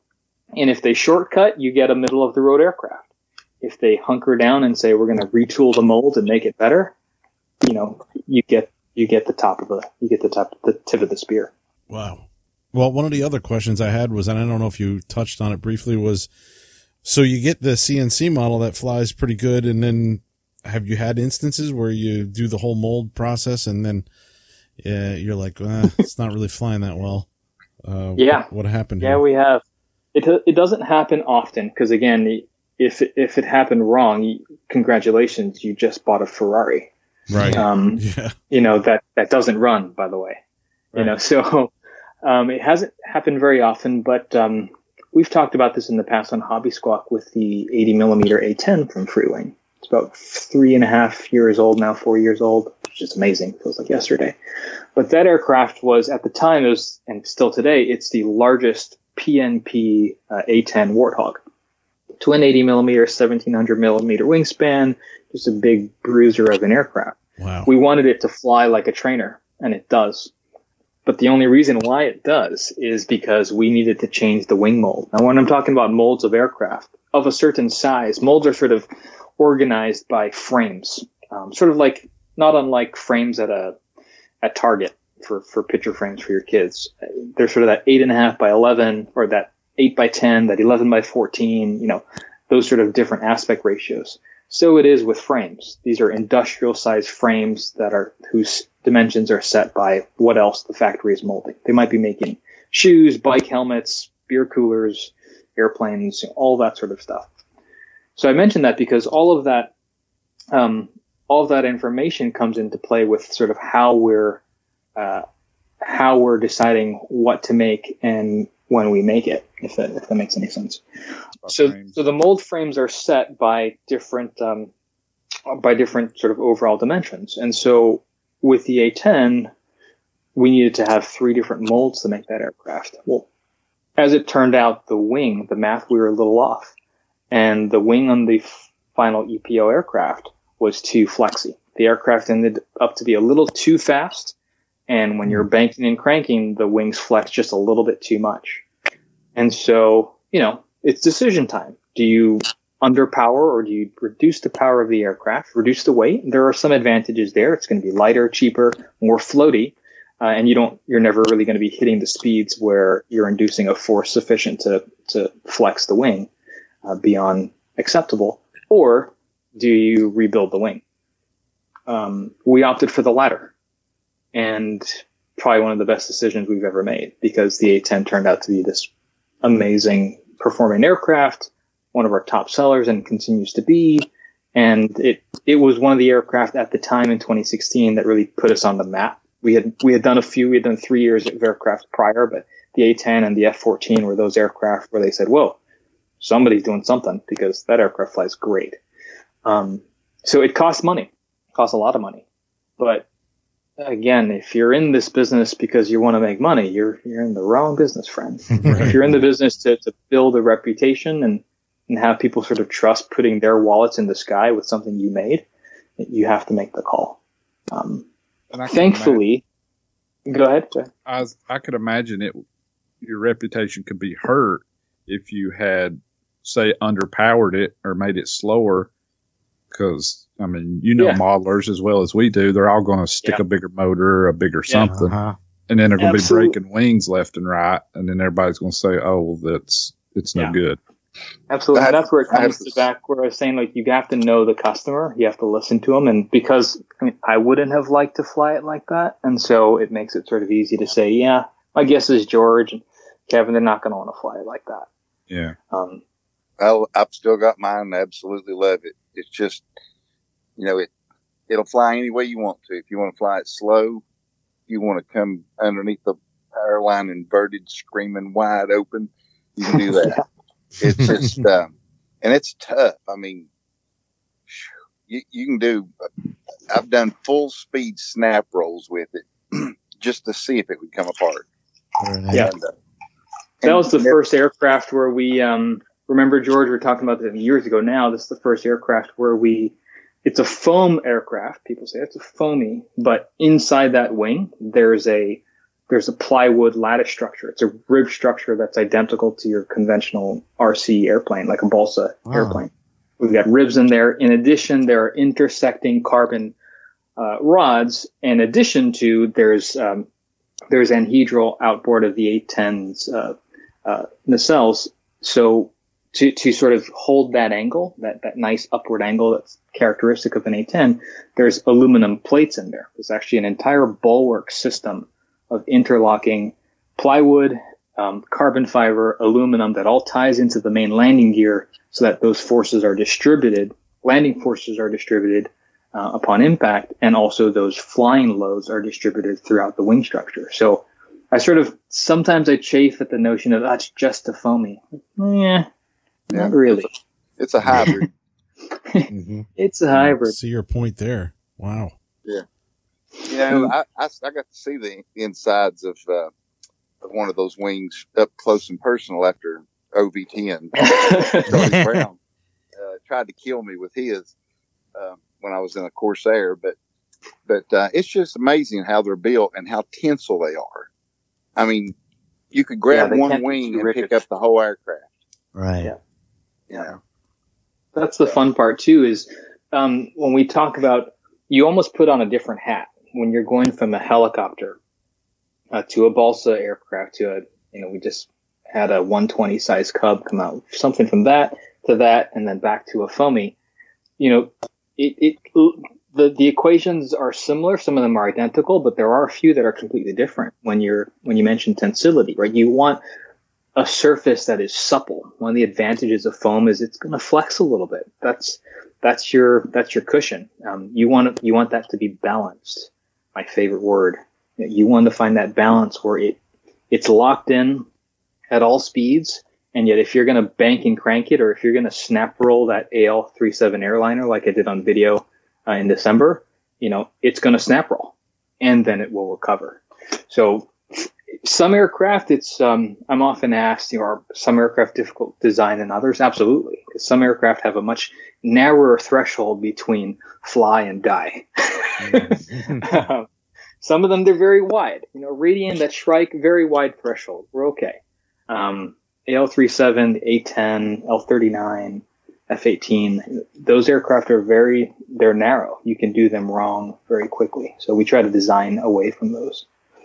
Going back for just a moment to the very initial design before you do the CNC, and you're talking about how like some things uh, like Reynolds numbers and all this stuff doesn't scale. The Mhm. more you do for a certain type of airplane, do you kind of just know well it's going to have to be like this because I know this will work for a you know a high wing Cubs type plane or an EDF or or whatever. Do you kind of get experience and and just know that this is how it's got to have to be, even though it's not exactly scale, or do you kind of have to figure that out each time? Yeah, Andy, good good question. And the short answer is again, it, it depends. We always sort of apply our our previous lessons, the, the culmination of of what we've learned in all aircraft thus far. So far, I've done about forty of these. So you can sort of take all that data, and we apply our best guess to the first revision, to the first uh, version of the CNC. Um, but probably fifty percent of the time, well, eighty percent of the time, it's it's not exact. In, in fact, it's probably ninety percent. It's never exact, but at least fifty percent of the stuff will transfer.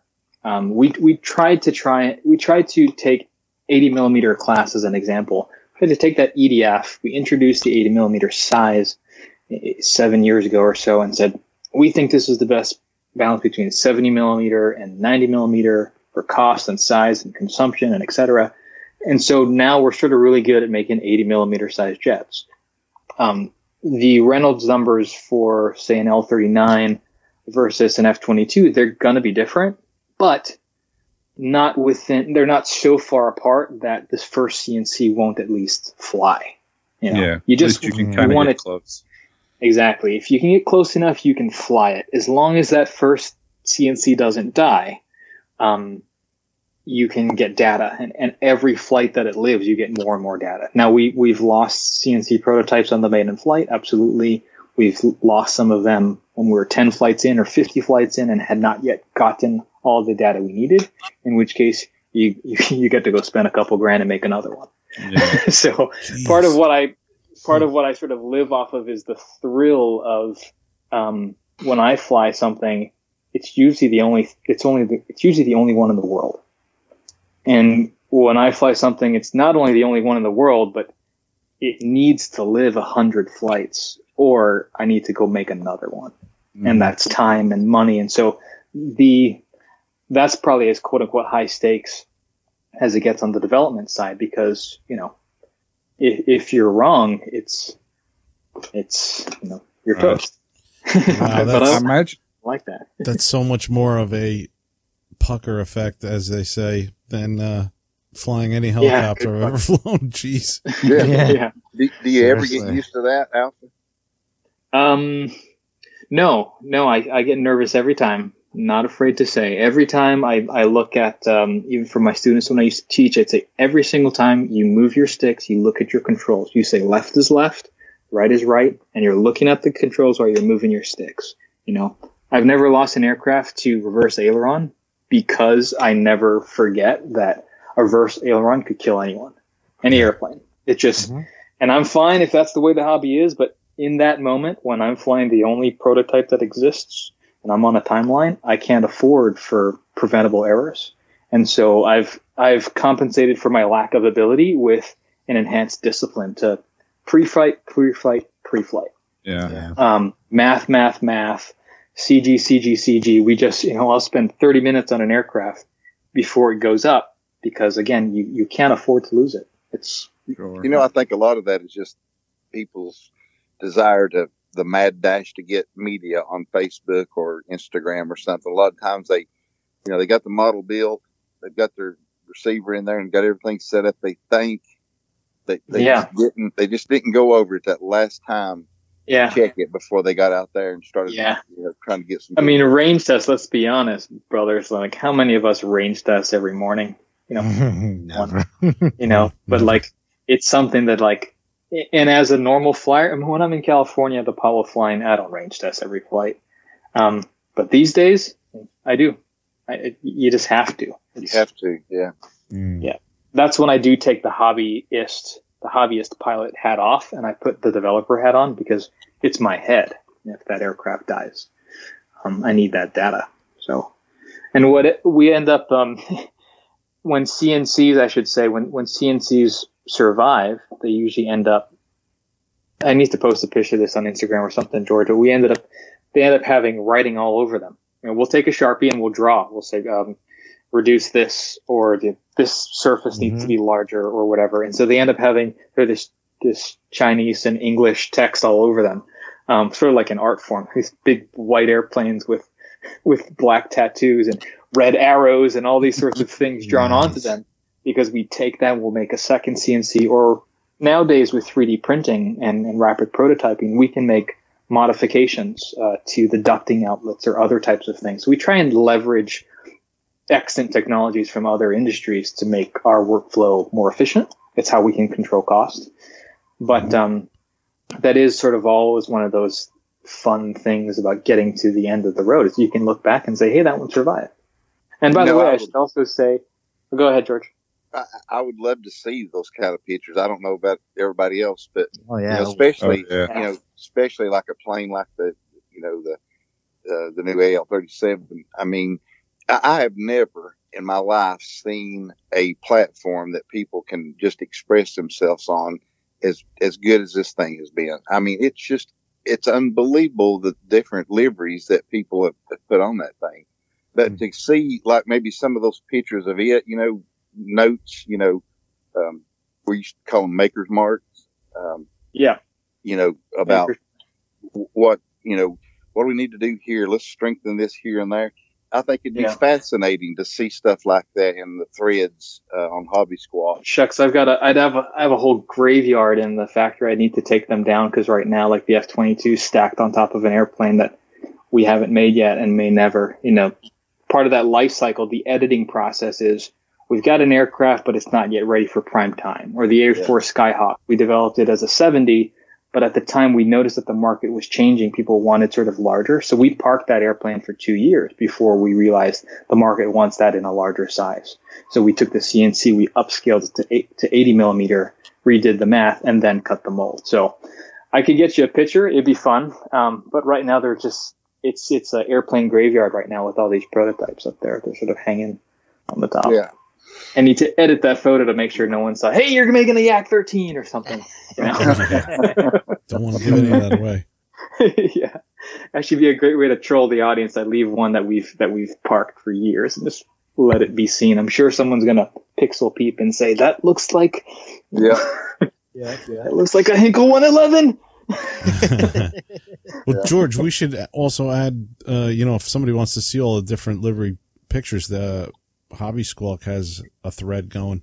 There or uh, on the uh, Motion RC, was it? Fan community Yeah, in the fan community. Oh, Yeah. okay. on on Facebook. Is that a Facebook group? Okay, good. and um, it's just it's unbelievable. Some of these, like there was one that was a Pixar um, Yes. movie uh, livery Toy Story. and Toy Star Story, yeah. Wars, Mhm. all, just all kinds of stuff, and uh, it's just it's just fascinating.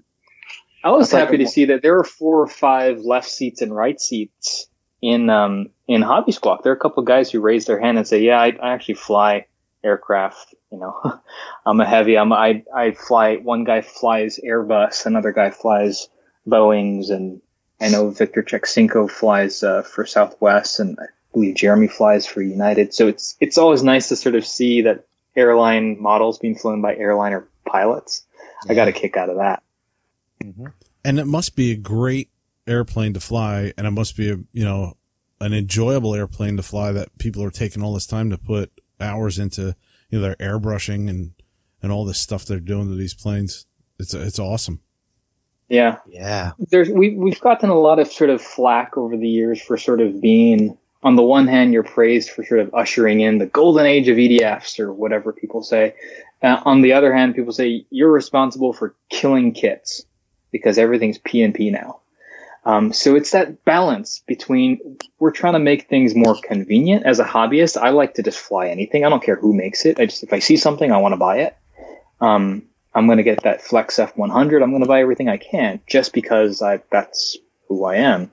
Um, at the same time, you want to have this balance with um, with just what people want and what you're going to give them.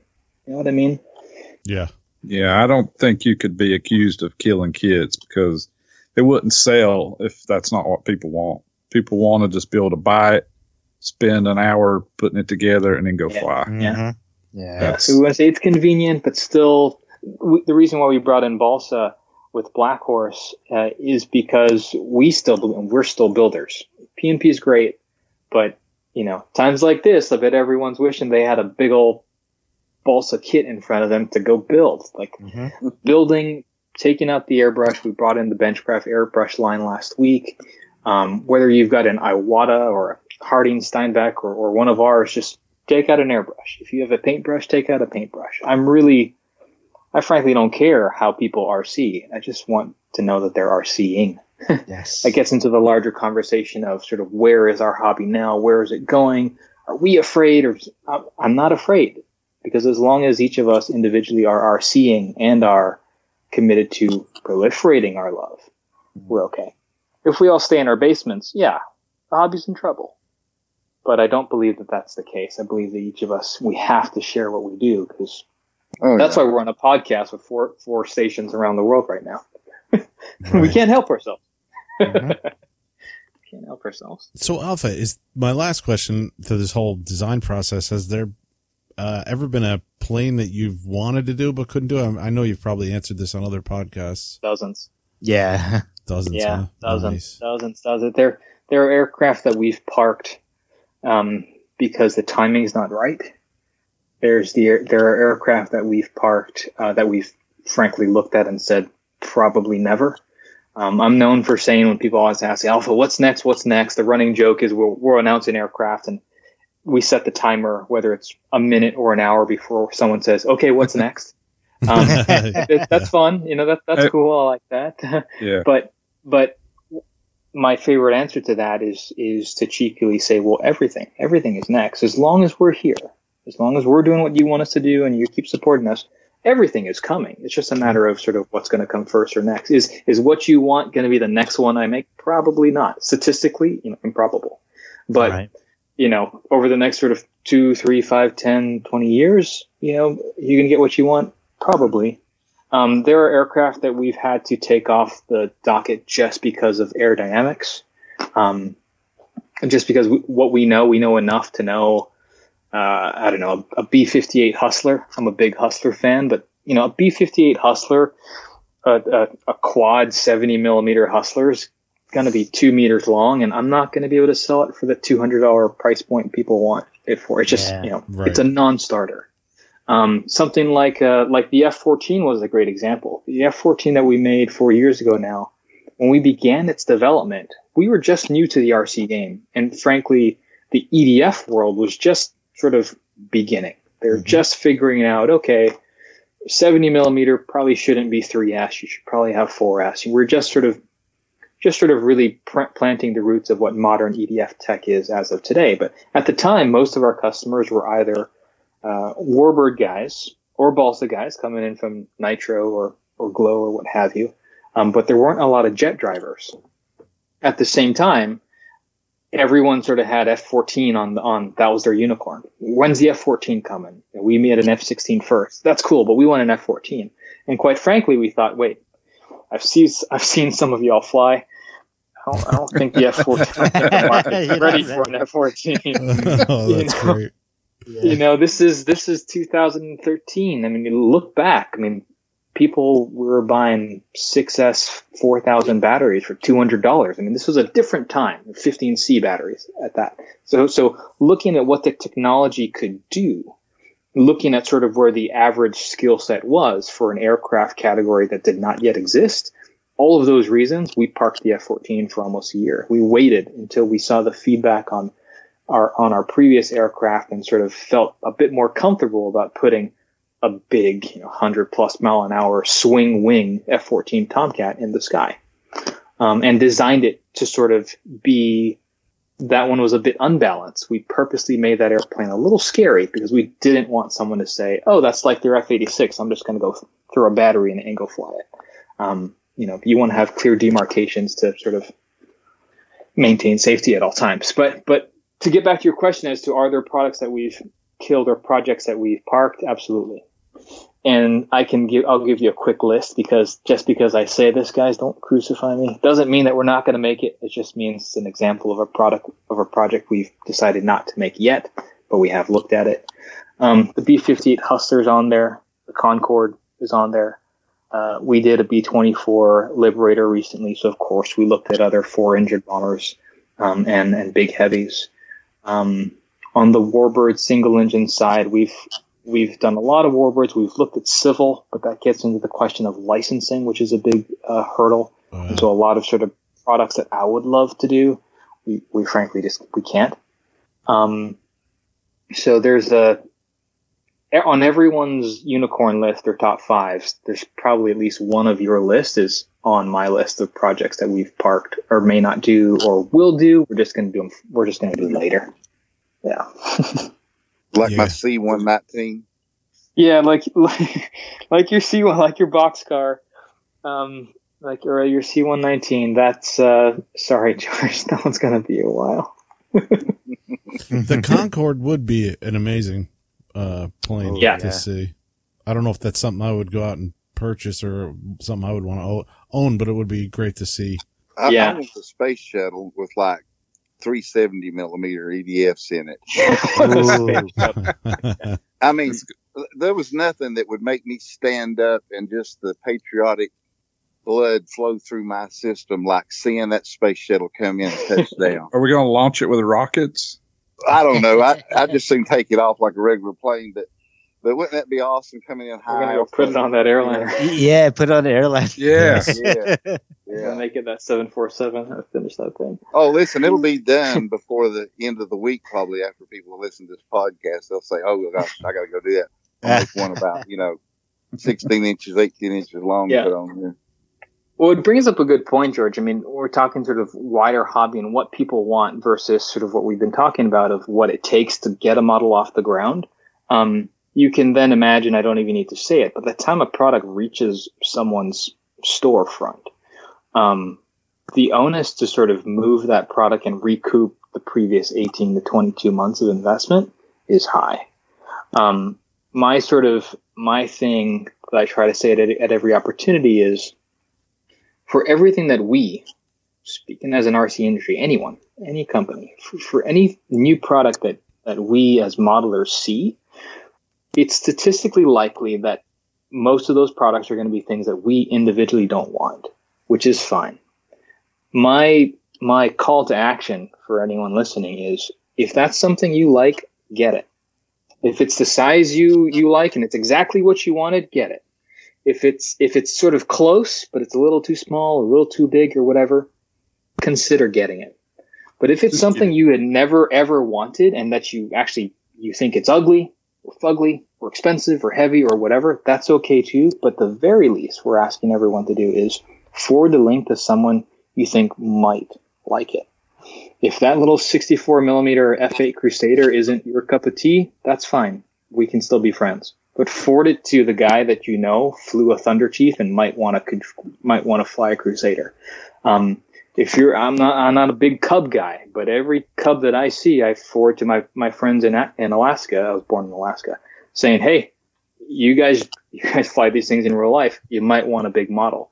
The reason why I encourage people to do that is I think I've seen enough now to think that it's it's really easy to, to sort of fall into the I want this. And so I'm going to sit back and wait to see if the hobby is going to deliver what I want. And if and until they do, I'm I'm going to continue to sit here. I think we all do the hobby a disservice by not by sort of waiting on the sidelines if and until it's something we're personally excited about. I know a lot of people who know a lot of airplanes that I would never get myself. But if I see any of those products actually somehow make it across this long uh, this long uh, race that I've been describing, um, that product deserves to be seen by those people. So it's my job then shifts from from customer to to uh, cross linker.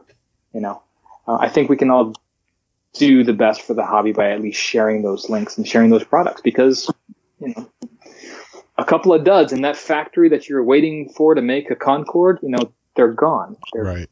They won't be there to give anyone anything, and that doesn't help anyone. Yeah. And that's something we do every week. We have a news and announcement, and any any new thing that we see, we whether we fly it or not, we usually talk about it, uh, mention it. Yeah. Yeah. Yeah. Whether it's in motion or you know. My my my sort of metrics are if it's if it's safe and if it's supported, um, it's worth a shot. And some some areas, even some aircraft within a given company or distribution network, are, aren't going to meet both those criteria. Yeah. Um, there are some Freewing aircraft, just to be fully candid, there are some Freewing aircraft that we don't sell and for a reason. We weren't in on the project. We don't like how they fly. They don't meet um, the support and the uh, they don't meet both of those criteria. So we don't we don't sell them. But I mean, we have to trust that at some point, by the time they make it off the finish line, you know, if we're dealing with a distributor that we can trust, it's it's an aircraft worth giving a shot. Awesome. Tell us about where motion is with the with helicopters. Yeah, great question. So, Motion RC again, we're based out of Illinois, so a lot of our um, a lot of our emphasis to date has been in expanding the scale helicopter crowd, and and not expanding them only, but really sort of servicing them where they're at uh, in throughout North America. So our existing partnership with Roban as their exclusive North American distributor allows us to really sort of be the mouthpiece back and forth. Um, where we're at currently is it's a weird spot to be perfectly honest. We're at a place where they're selling as quickly as we can make them. Normally, that's a good thing, right? Um, we get them, they're gone. Someone calls and says, "Where are they? They're out of stock." We say, "We're sorry, we're making more." Normally, that's a that's a good sort of spot to be in. Certainly better than they've been sitting on the website for three years and no one no one wants to fly these anymore. Yeah, warehouse full of old stock. I mean, in in any product oriented business, if something sits for two or three months, again, you're toast. So, so the good news is they're moving um, as as quickly as we can make them. The challenge, I think, is that in in our imaginations, we believe that the market is so much larger. We believe that, and I'm not talking the market of people who would buy them or operate them competently. I'm just talking about the, the, the world of people that would just talk about them, that would go gaga over photos, that would like a Facebook post, or that would watch a YouTube video. Um, we see a lot of people sort of on the sidelines. We see a, a fraction of the percentage of people who buy a helicopter from Motion RC, they they disappear. Um, they don't call customer service. There's nothing wrong with the helicopter. They never come back for spare parts. Maybe Blaze from time to time, but but they don't go to Facebook. They don't go to Instagram. They don't go to um, Hobby Squawk. Now, on the one hand, that's fine. You know, I'm not here to micromanage how someone enjoys their hobby. On the other hand, we see that as sort of a, gosh, it'd be sort of neat if those hundred guys who just bought that Airwolf would come in and talk about that Airwolf. Because what Yeah. that does is other people, I, I, I get the sense that there are other people, um, pilots of other products, you know, all my jet jockey buddies, for example. I've talked to them. A lot of them are sort of sitting on the sidelines and they, and they would say, well, when the when the Airwolf becomes a thing, you know, when I see it more often, it'll check my internal box for okay, this is sort of a viable, well supported, popular, um, widespread aircraft. No one wants really wants to be a guinea pig. However, unfortunately, the, the data that they're basing that decision off of is is you know is a handful of, of helicopter events and sort of the lack of of um, seeing these these types of models across every platform on a far more frequent basis. So they assume that oh that means you must have sold one this past year. I don't want to be the number two guy, and I'm sitting here saying you're not number two, dude. You're like number 400. You're okay. yeah. So Right, right. so I think the, the again the, the call to action or the takeaway here is that if you're if you're a helo driver, my my grandfather was a helo driver. He flew Kiowas when they're first sort of right before he retired and right as those were coming into service. And so you know did the whole helicopter thing on the flight line as a kid as well. I love helicopters, but if you're out there flying helos and you love helos as much as we do, and you believe as much as we do that there are far more of us out there flying these things that I know from the numbers and who enjoy these things, then the only thing missing is we need to talk more about them. We need to raise our hand, bring it to a field, uh, and do all that sort of stuff. To answer your question, where we're at, George, that's where we're at. Where do we want to go? I imagine a Freewing EDF airliner and the commotion that occurs, sort of the frantic, I've got to have and I need one, I have these memories and I want one, all of that sort of commotion around around a airliner. I don't see any reason why that can't happen around a UH1. Um, Yeah. Not at all. I don't. I don't. I don't see. I mean, I know the average age of my customer base. You know, I know a lot of them flew UH1s or, mm-hmm. or took a ride in them in the 70s. I mean, Yeah. I, I know that we know these aircraft as as intimately as we know the F-15 or the airliner. We're sort of in that weird spot of just getting people who are enjoying them to try and enjoy them more publicly, which is why I love what you guys are doing, and not just spotlighting helicopters, but RC in general, to sort of break down the barriers between the two, between the three or the four or the five. Like this should be RC period. We've committed to becoming scale RC guys.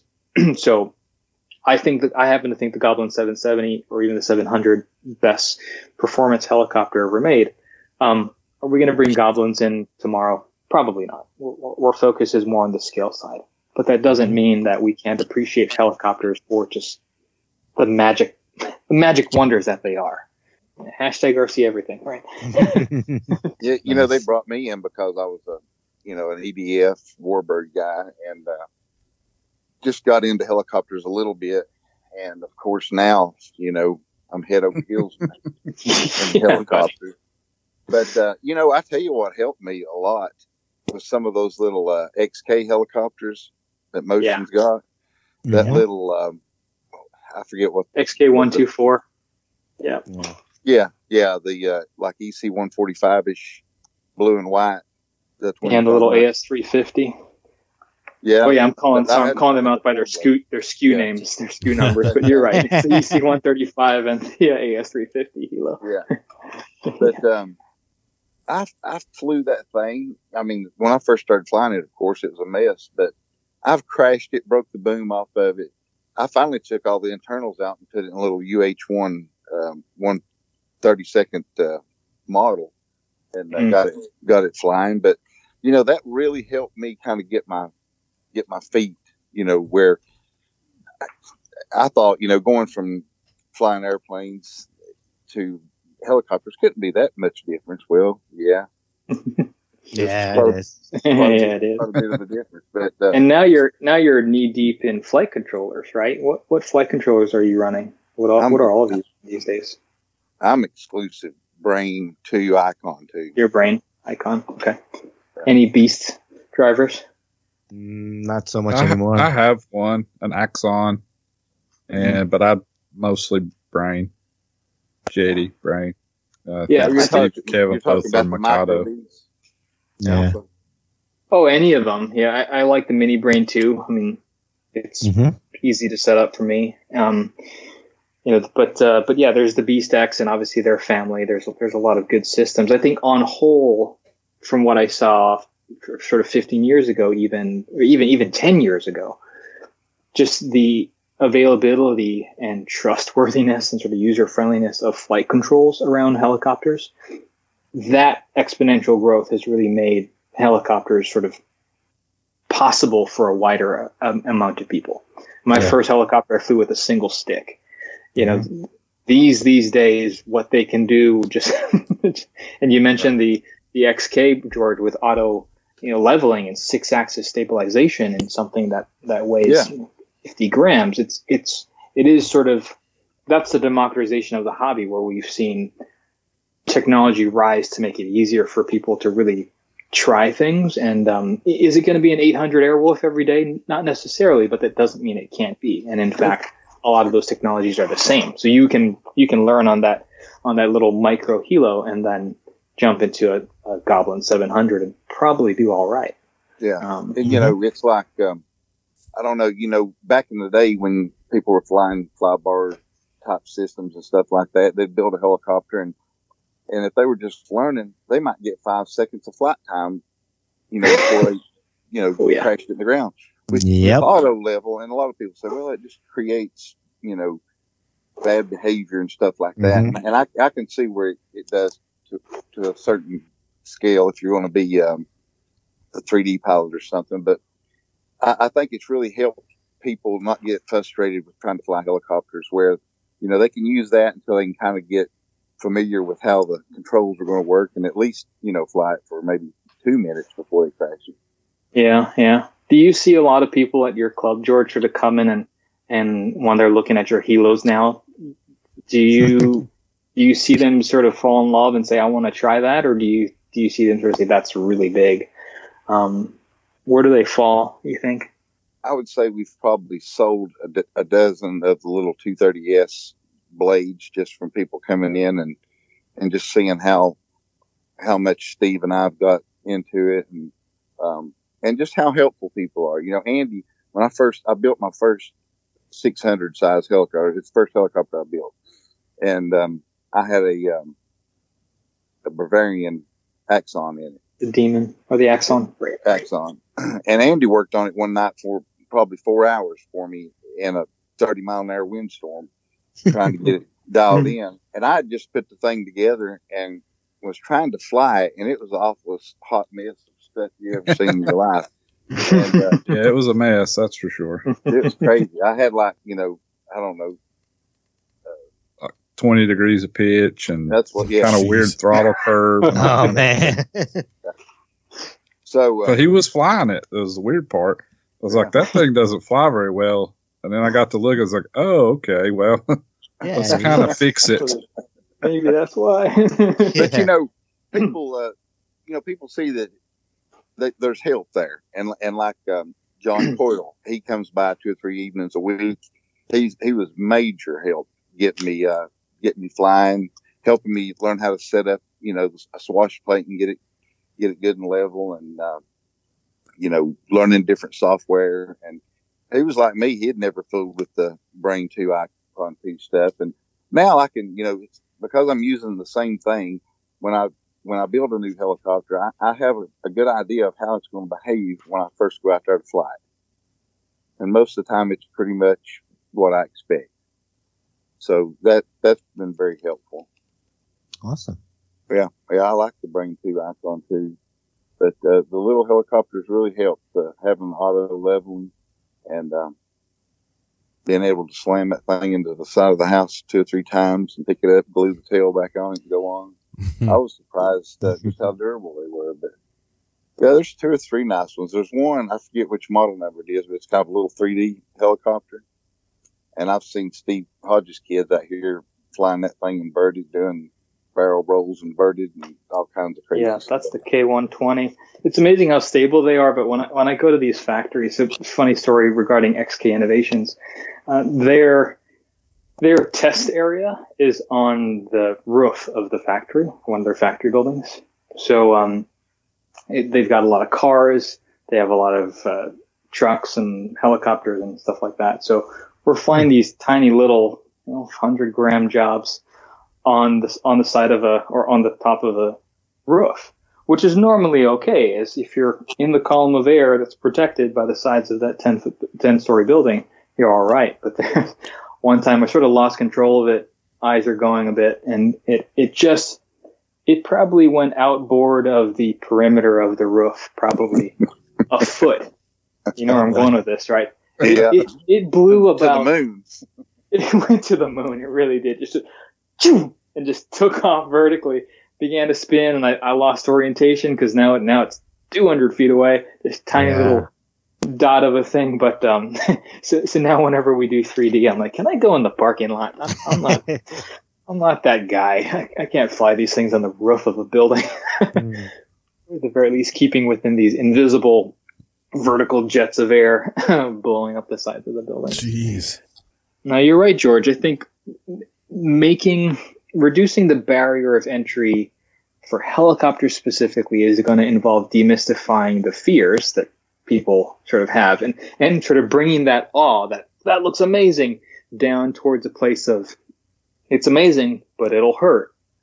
And so it's a bit it's a bit of a sobering conversation. Of that'll that'll hurt but they're every bit as fun and, and in fact you can take something small like a blade 230 or like that xk uh, micro helo and learn the basics and sort of this this is something you can graduate into and do so safely. And in fact i i tend to think that the learning curve between a micro and a 700 say is is much less it's much smaller than um, you know a, a, a little hobby zone champ and an f14 um, they're just you're moving in space when you're talking about a fixed wing aircraft. So helicopters you're always going to have that that old adage of bigger flies better is just it's magnified with with a helicopter. So a lot of potential there. That's what we believe at motion rc and I'm, I'm i really hope we can we can capture more of that and what we know is already there.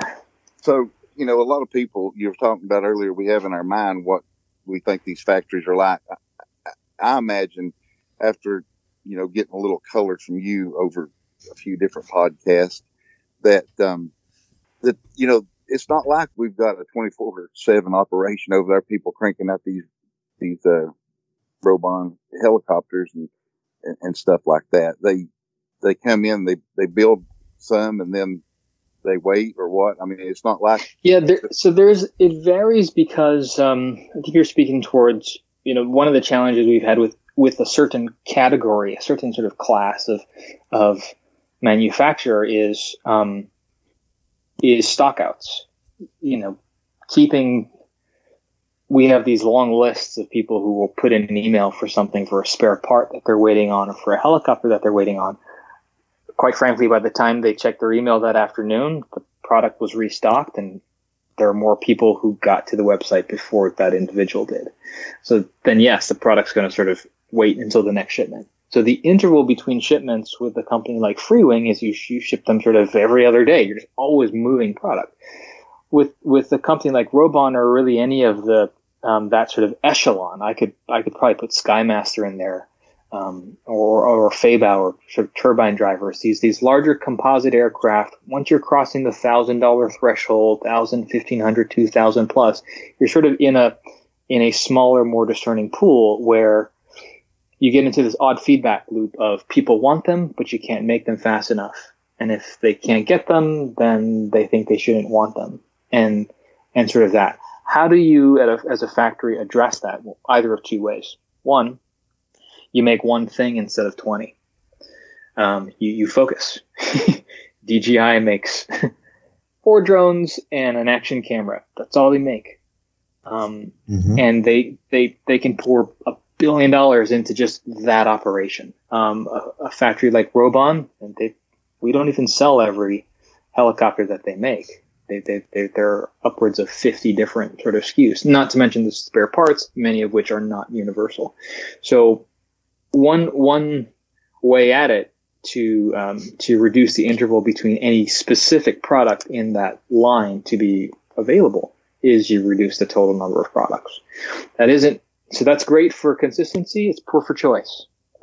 The other option is you spend a couple million dollars and you double the factory.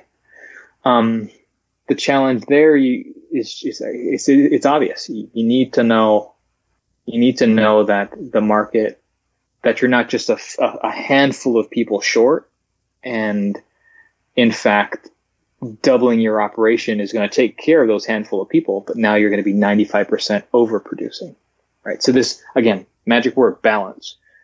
Finding that balance in a complex kinetic market with a odd, not in a bad way, but just it's a very unique sort of um, uh, equation as pertains to scale helo drivers. All of that, all of that math, it's really difficult to find. Um, it's really f- difficult to find that balance. It's difficult to always have what we want in stock at the same time that we're developing new things that we want. At the same time that we're um, investing in improving legacy products that we sort of adopted over the past couple years that were that were made in the past, but we, we sort of want to put our own stamp on them. And all of those all of those mouths need to be fed, and so um, that's where I think part of what we try to do as Motion RC and what I'd imagine any sort of larger RC company is going to try and do is they're going to they're going to try and take some of the resources or the, the time or the, the assets from one sort of kitty and divert it into other kitties. So, for example, Freewing, what they make, top of the line. Um, it's it's very easy for us to produce, I think, world class products um, in those categories. That frees me up to be sort of at Roban more more often. Our team can be more hands on.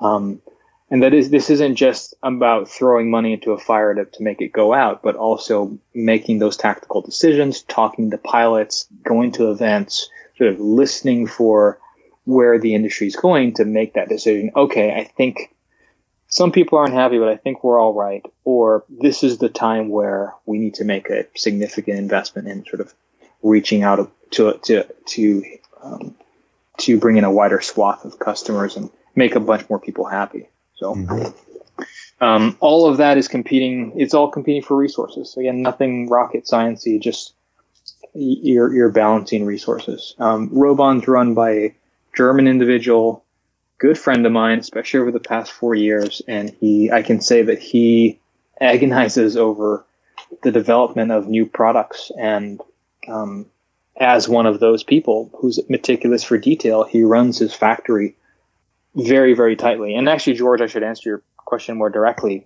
um, or your supposition more directly. Products aren't made sort of on individual runs. At any given day, the factory is a 18-hour operation uh, with staggered shifts, and they're always producing, whether it's spare parts or fuselages or whatnot. Now, there are different phases because the guy who does the fiberglass molds, that's what he does. He's he's a fiberglass specialist. He's not going to go pull 3D or he's not going to pull um, resin cast molds for the cockpit assemblies. All he does is fiberglass. So the the only lull you would see is while the factory would be open, you would see well today is mostly a painting day. So those painting teams Right. are on deck and they're painting. Um, and obviously staggering. They're they're looking at an order like we got X amount of weeks to sort of finish this, and this is what we need to do at this point in time to get everything in that container. So, um, not unlike I imagine any other consumer product. It's just we're talking RC here. That surprises me that they they do have a constant, you know, workflow. Yeah, Yeah, six days a week. The Roban and like Wow. many factories in Asia, they live on on site. Um, more than fifty percent of the workforces of a lot of our major factories that they live on site. You know, food is provided on site, Mm. and they work their shifts, typically eight or nine hours. Then they do their own thing, and obviously they leave while the other shifts come in. But um, I mentioned that they live on site and that there's no sort of commuting. There's no you're when you're there and when it's your time to work, you walk into the other building and, and get to work. So it allows us to be very responsive. But um, I don't know if we want to really go into this, but because it seems like a lot of these companies they do have like folks living on site and within, I guess, the community or everything, and then this whole um, coronavirus coming out. I mean, that must have impacted so much. Yeah, yeah, it did. Um, it was significant eh, in in an odd way, not the way that um, it's not like the factories had an outbreak at the factory because what happened Mhm. the timeline is is that uh, in the in those sort of initial weeks Yeah. CNY or Chinese New Year was happening. That is the largest uh, migration of human beings in human history. Every time they do it, because it gets larger every time. hmm The beginning of every CNY, when they leave the cities, it's a mass exodus. It's the largest human migration in history. And every time, three weeks later, when they all come back into the cities, it's it's the largest human migration because more people come uh, Right. into the city. So every single time, there's just these massive movements Wow. of over a hundred, hundreds of millions of people. Yeah. You know, it's it's the population of America moving to Canada for three weeks, and then all Wow. deciding, no, we're going to go back, and then they move Yeah. back. Wow. That's the scope of what we're talking about. So, Wow. Um, where the outbreak happened was was was up in Canada. Everyone sort of went home into places like Wuhan, which are which are feeder provinces, you could call it. Um, it is as close to the quote unquote city, um, equidistant between Beijing and Shenzhen, that you can get without sort of being out in the boonies. Um, Right. Wuhan is still very much a large uh, uh, province. You think of like companies like Huawei and they're based there. So what happened is everyone left the factory. We said, have a mm-hmm. great vacation. We'll see you guys in two or three weeks. They all mm-hmm. left. They arrived and they shut down that province. So 60 million people, many of which were ours. And most, as you saw, Kia and Apple and everyone starting beginning to say, look, we're not going to be able to get our workers back. Our production's going down. We were mm-hmm. in that same boat. You know, our workers were were available. They were, for the most part, healthy. We, we thankfully did not have any. Um, we had some hospitalizations, but we didn't lose anyone, thank goodness. That's good. Yeah. But they were like, "We'd love to work, except the train system is shut down. I'm 300 miles away, and I can't leave the city without a permit." Yeah. So, so- Wow. Wow. and one, Yeah. once I get back into your province, your province is mandating that I stay at home for two weeks. So I'll be here. We actually have workers today who are who are a hundred feet away from their workstations, but they can't legally work because they're waiting out their quarantine times. So um, a great cheetah flip, as we call it, a great uh, surprise problem that we all get to deal with. But um, Mhm. again, we're clear-eyed about it. This is this is a global this is a global thing. Um, we're not complaining or sort of certainly by any means thinking this is the end of the world or the end of the hobby or anything. It's not going to go that far, Mhm. but it has absolutely made us. It has absolutely caused us to um, put a few extra things in the Microsoft Planner to think about and decisions to make about supply and and workforce stabilization and logistics. So again, all the boring things people don't really care about when they just, they just want to go fly, but you, you're flying something that we had to get to you. Right. Right. Yeah. You love come a flying that model. yeah.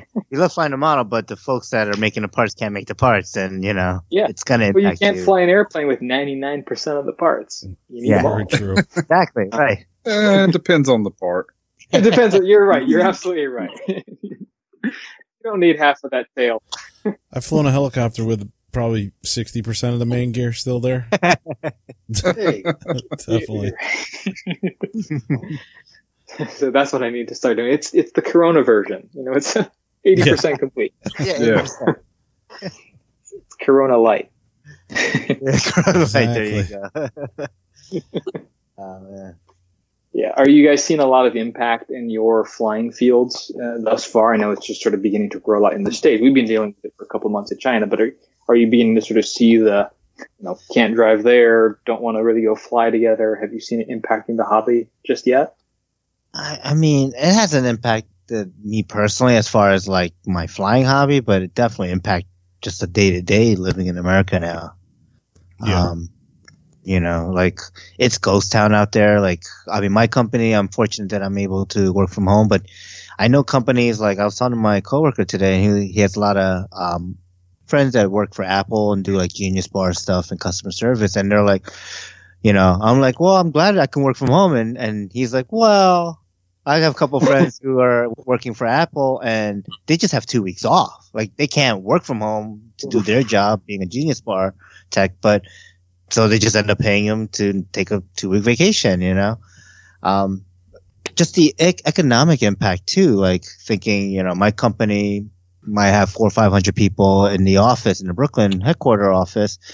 Um, which isn't a lot, but if you think about half of those people probably go out to lunch and buy lunch and feed Sure. the local economy, and now that is halted, you know, what's going to happen for all these smaller businesses and stuff that, that rely on that, you know, consistent money flow.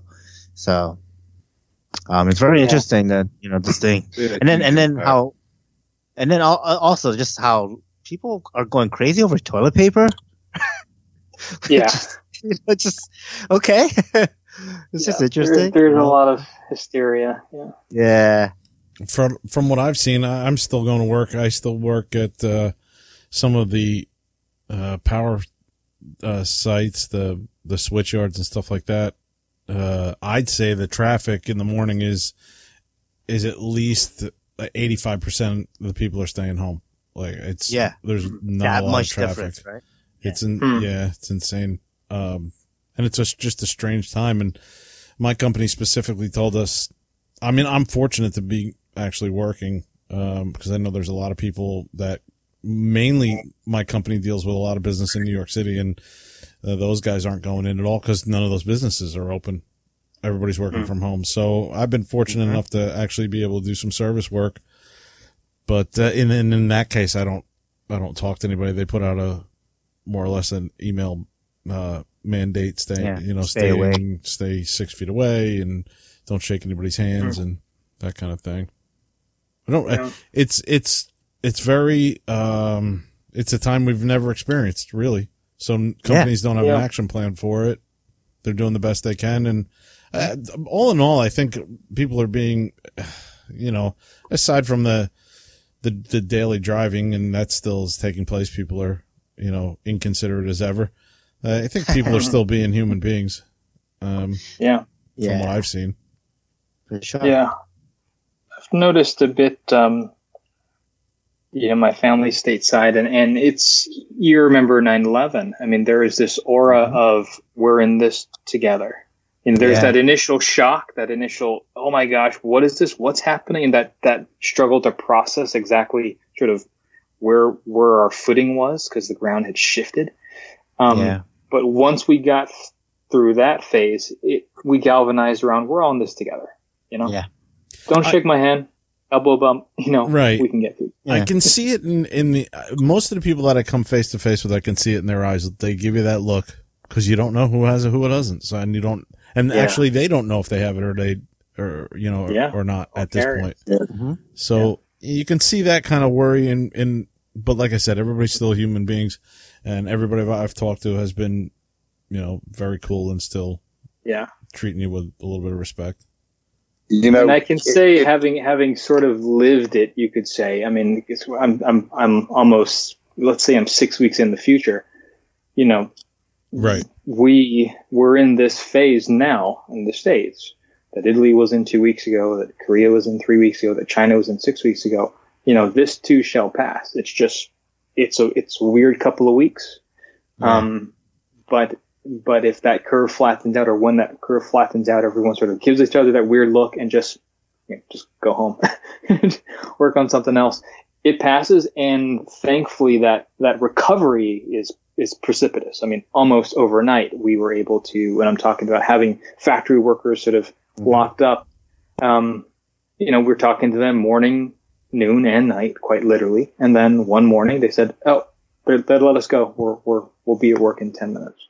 So um, everything turns back on. How are those workers dealing with that, the aftermath? Like, is a lot changed now? Like, do they, their daily routine changed at all? Uh, I, I would imagine it has. Now that now they work a whole lot harder. um, no, it, it it it has changed in that um, it changed for better or worse. I, in a nutshell, I have to say I think it's changed for the better because people are there's a, there's a bit of a shared experience now, and like you said, I love how you Mm. say it. You know, we're all still human, so. So yes, while everyone's pocketbook is in their bank accounts lower coming out of Chinese New Year than they had usually thought, and yes, they just stayed indoors for three weeks. Um, that shared experience, mostly we see people, they're cleaner. You know, everyone's washing their hands and they're still fist bumping or, or elbow bumping. But when they do that, there's a bit of, I don't want to, you know, play the violin music, but they do seem a bit more, you know, we got through that together. Um, Mm. the focus is let's just you know what do we need? Who's on? Who ran out of money? You know who's Mhm. got who's got food? Who's got enough to sort of get yourself through the next week? You're good. You know there, we sort we sort of see more community engagement at the local sort of interpersonal level because people they they they they recognize that everyone's in the same boat here. Everyone. I don't care if you drive a Mercedes or you, you walk to work. Yeah. Everyone just whatever they thought they were going to have, you know, in their pocketbook or, or health wise or whatever, all that was cut in half, and they're all and we're all going to move back up, but we're all going to have to do that together. So Yeah. You, you know, I know there's been a lot of lives lost in this, and that that's There a horrible loss. But um, hmm don't you think really that the world needed something like this to kind of for like a cooling off period? I mean, because not just in America with all the political stuff going on, but just all over the world. You know, we were just at a fevered pitch, and seems like this is just a good time to kind of slow down and think about what's really important. You know, hmm not how Yeah. are we going to come out of this, you know, or, you know, I, I think most Americans will probably come out to the better on this with what all, you know, what all they're getting ready to, all the money they're getting ready to throw at it. But, um, you know, I know it's not that case in all countries, but, um, I, I think just for the, the general attitude, I mean, even in the press, it seems like the bias, the bias on both sides doesn't seem to be as bad in the news uh, last few days. I mean, I know there's the extremes on both ends, but I, I just think that, you know, like you said a minute ago, we're all coming together. You know, we don't maybe see eye to eye on everything, but like you say, it doesn't matter how you put your shoes on, you're going to be going through this one way or another, either experiencing it or experiencing the trying to be protective or on guard. You know, if you get it, try not to spread it. Yep. Right. well, exactly. I mean, Yeah. Admiral McRaven, uh, Admiral William McRaven, he does that. Um, he and Mark were talking about him last month. Admiral McRaven, a couple years ago, did a did a commencement speech for what I believe was the, um, believe it was in Annapolis, but but he's you know, full bird am- admiral, big sort of dude, and he his speech largely centered on well, the the point that was most um, forceful for me was he said it's all about perspective. Yeah. Thing, everything comes down to perspective. And when we can see each other as the other person sees us, we're okay. Um, Stephen Hawking, another famous guy I like to read about, you know, he, he often said that what, what will galvanize human beings, these, these maps, these lines we like to draw, um, onto, onto, onto creation and say, that's, that's a border. You're that guy and I'm this guy. You know, what makes all that go away? Well, what galvanizes us together is, is, is a shared threat. You know, Yeah. either Oh, absolutely. attack from aliens was was his he was saying aliens when you want world peace it's when aliens attack the world Yeah. because Right. then we're going to need to like we see in the movies everyone's going to have to share tech and to win like um in, in a weird sort of less hollywood way very pragmatically something like events like this have more potential to galvanize people together if we will concede to sharing the same perspective Yes. Yeah. Yeah. I definitely saw it um, after 9/11, or even during the actual attacks. Um, you know, you'd see that. You'd see the people and and the way they acted and helped each other. And I was only four blocks away. Like I felt both planes hit the, the twin towers, Mm. and you know, and, and seeing all the debris and everything falling, and just all the mayhem. But people were unified almost because of this, right? And then even after, and um, the whole, I guess, the the the, the things that happened after, uh, America, in my opinion, bonded together more than ever before. You know, Yeah. um, and something like this where it's, yeah, you know, it's it's coming. It's a global thing. It's something that it don't matter what language, culture. You can, you can, ref, you know, have this same counterpart person in China or in Korea Yeah. or wherever, you know, and kind of share that same experience, even in the different countries and different cultures. So it's, you know, I mean, who knows in, in a year after this, you know, two years after this, what the global economy is going to look like because of this. Yeah, hopefully we learn a little bit of something. If a virus has Mhm. the sense not to discriminate between ourselves, why should we? Then why should we? Exactly. Yep. Right. What's For sure. Yeah. Cool. All right. Uh, do we have more questions for Alpha here? I told you guys I can go for hours. No, this is great. this is fantastic. Um, but yeah, want to see uh, if there's more questions, or shall we move it on? Uh, I guess we should move it on. I mean, we could ask you questions for hours, but Yeah. About I'll be back later. Yeah, yeah we'll We'll have definitely come have you back. back on. Yes. gonna do the shotgun round? Uh, yeah. Let's. Oh, you are right, and I did not include that in here. So give me one second to get that going. So Alpha, this is going to be a quick top, quick ten questions, and we're gonna just kind of spitball these questions about, I guess, more of like the hobby itself for you, and then um, rapid just a quick- fire, rapid answer. Yeah. Rapid fire, Okay. rapid answer. Exactly. Yes. All right. So, what order do you guys want to do this? Because we have a lot of people. We have four, four guys here. Ten questions. How do you want to split it up? I can't. I can't see it on my phone right now. Okay. All right. So then, um, I'll go first. Who wants to go second? And then we'll do I'll someone third. second. I'll go Okay, third. Kevin third. All right. Here we go. So the top 10 shotgun round. All right, Alpha. So the first question is pinch or thumb? Pinch, always. Nice. Nitro or electric? This year, uh, this year electric. Last year Okay. nitro. Wow, I'm surprised you even thought about that. The third question is park flyer or quarter scale size. Uh, quarter scale. Nice. All right. Um, do you fly airplanes with gyros? Um, no. No- nothing wrong with anyone who wants to fly with them. No hate, do you? Yeah. But I, I need to see the air. I'm I'm weird. I need to see how the aircraft flies aerodynamically Mm-hmm. because of my role. So I Sure. having a gyro obscures that. So Right. that's why. But gonna say, yeah. but but to be completely fair, if if I'm in a um if gosh if I'm in an Electra or anything of that nature, gyro. Why not? Yeah. All right. What about flying styles? Scale or sport? Or 3D? Uh, well, inverting an an airliner while dropping the gear, I think that falls under um, 40. reckless. Reckless. I need to Reckless add that sport. one. Fly it like I stole it, or like I made it, because I did. okay, next question is strap or strapless for your radio. That's a personal question. Um, uh, I I go strapless. All right. Good. Good answer. nice. I hold it below my belt like one of those kids. I don't I don't know who I Ah, picked when it you up from. kinda I'm sorry. I always feel self conscious when I hold it like that. um, oh, this one's gonna be interesting. Let's just do. Um, do you like to do like cheaper servos or high end servos? Um, high end. It's what flies the airplane. Okay. Uh, do you prefer the profile style or a full fuselage? Indoor profile, absolutely. Outdoor, you know, give me a real fuselage. Yeah, that's The the biggest profile I'll fly is the uh, the old Tech One 1100 millimeter Swift.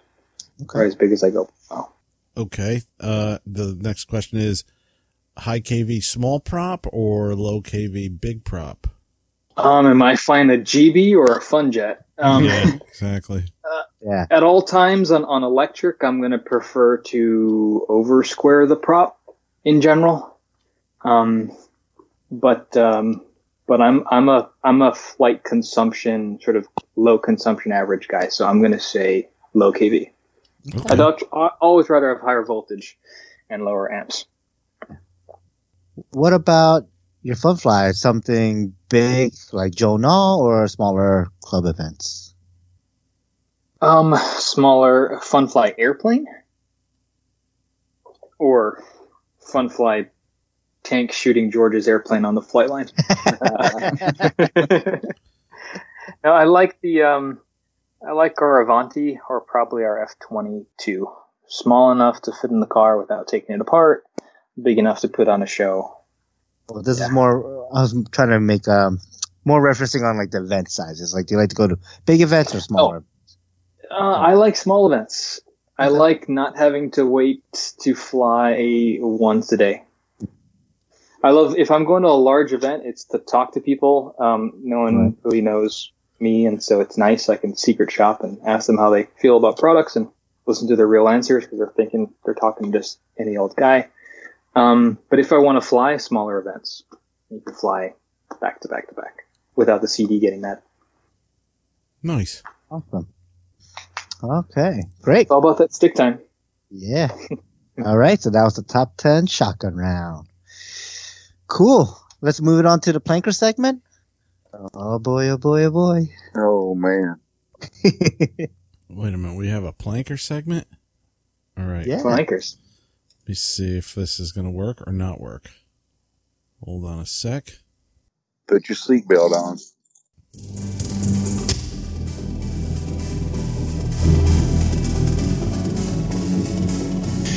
Hey guys, I'm here at the North American Pocket Pool Championship.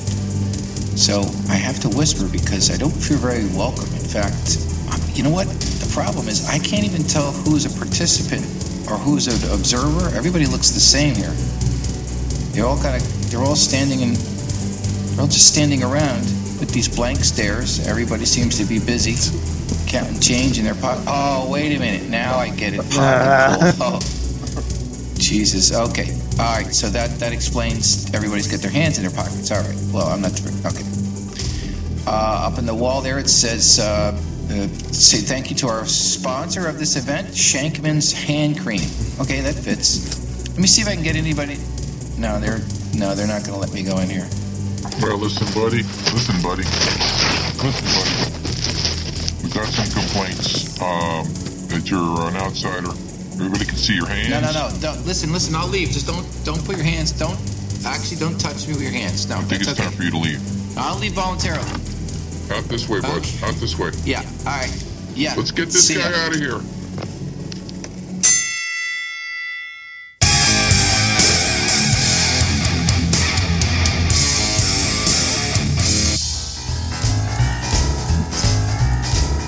Poor Alpha. Yo, yo, yo. I'm it's imagining. that, uh, what does Steve call it? That planker thing. All right, guys.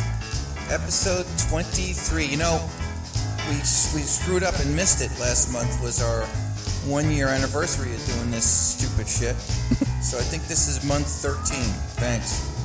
Anyway, um, we, we put a call out for uh, some of the, mainly the planker guys, but everybody, to send us in questions uh, so we could help them because a lot of guys have trouble with the RC terminology.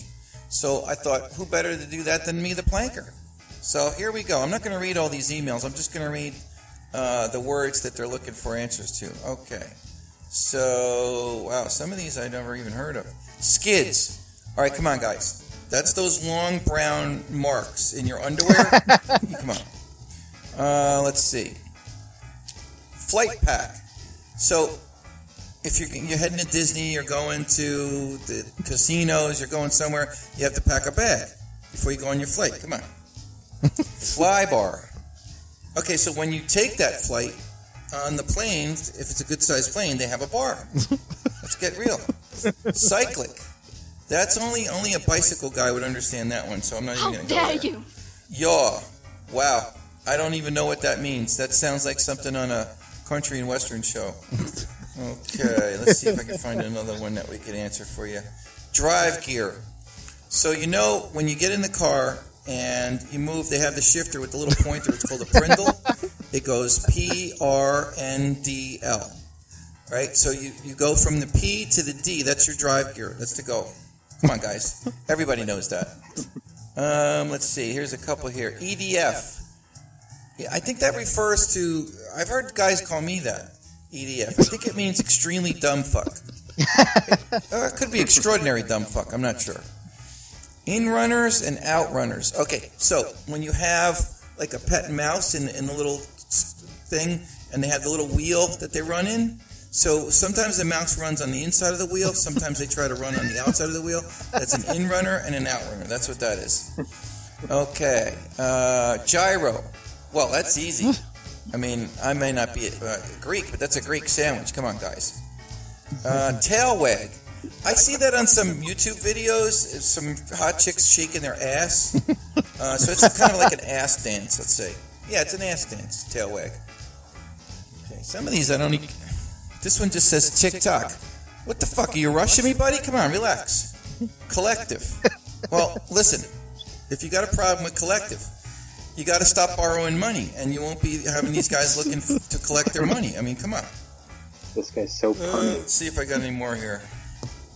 I don't know. Half of these I don't understand. Head speed. I don't even want to get into that one. All right, that's enough for me today. Let's uh, let's go on to the next thing. Whatever the next thing is, let's go on to it.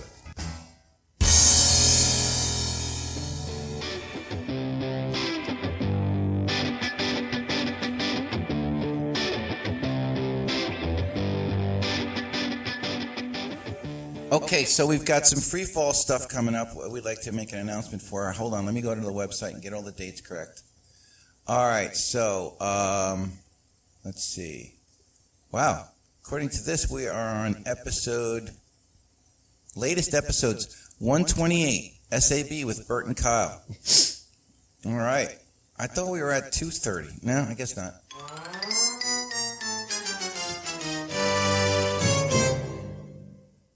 Okay, now uh, this episode. hell was that? And uh, okay, Free Fall RC Helifest, uh, fourth annual Helifest, fourth annual Free Fall RC Podcast Helifest 2018. Oh, because this is what's on our Oh, here it website. It says Saturday, June 22nd, 23rd. Oh, is that? oh shit! yeah, we haven't updated our website No. a bit. Oh man. Um, hmm. News and announcements. Third annual Free Fall RC Podcast Helifest 2018. oh, we gotta look at our website. no. Okay. Thanks, You know Mike. maybe we I can't got do this everything. all wrong. Let me check the calendar. What does the calendar say? No, this says 2020. Huh. I don't know what that's about. Damn it, Steve. I have no idea what this means. oh well.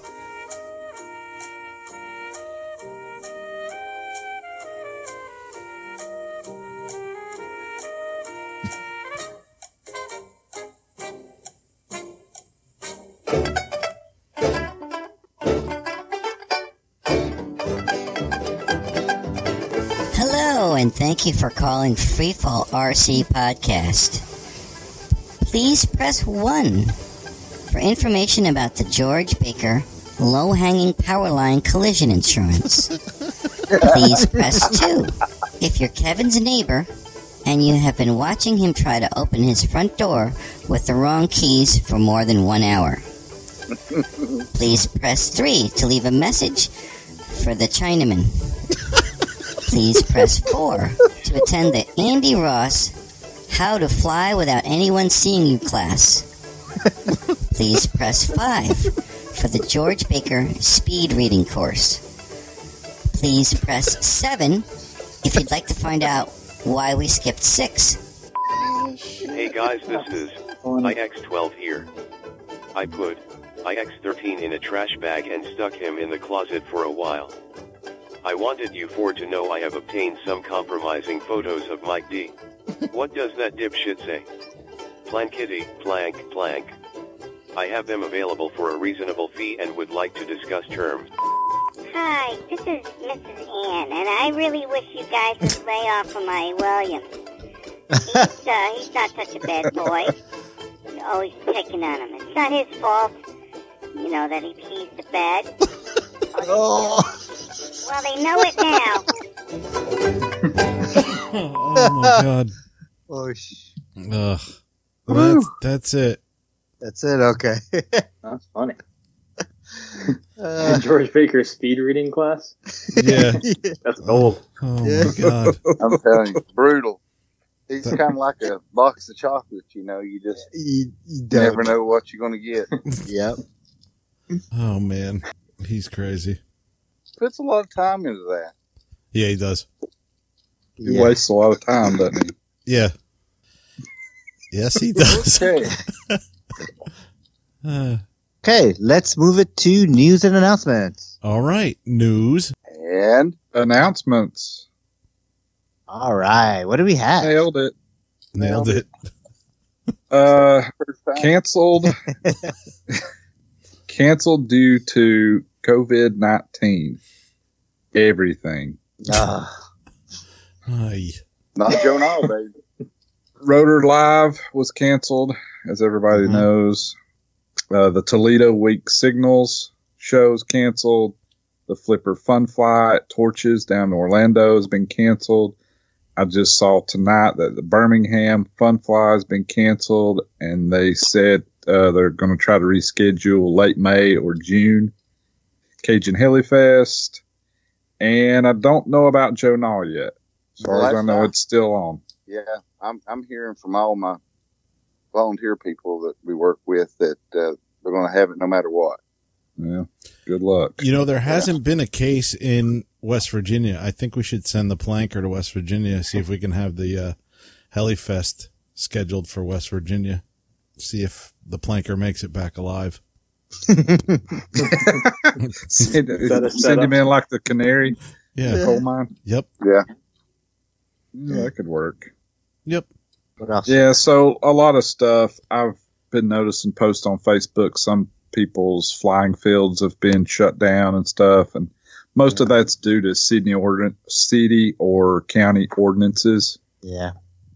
Uh, that's what they said at Birmingham, the I guess the town they're in or whatever.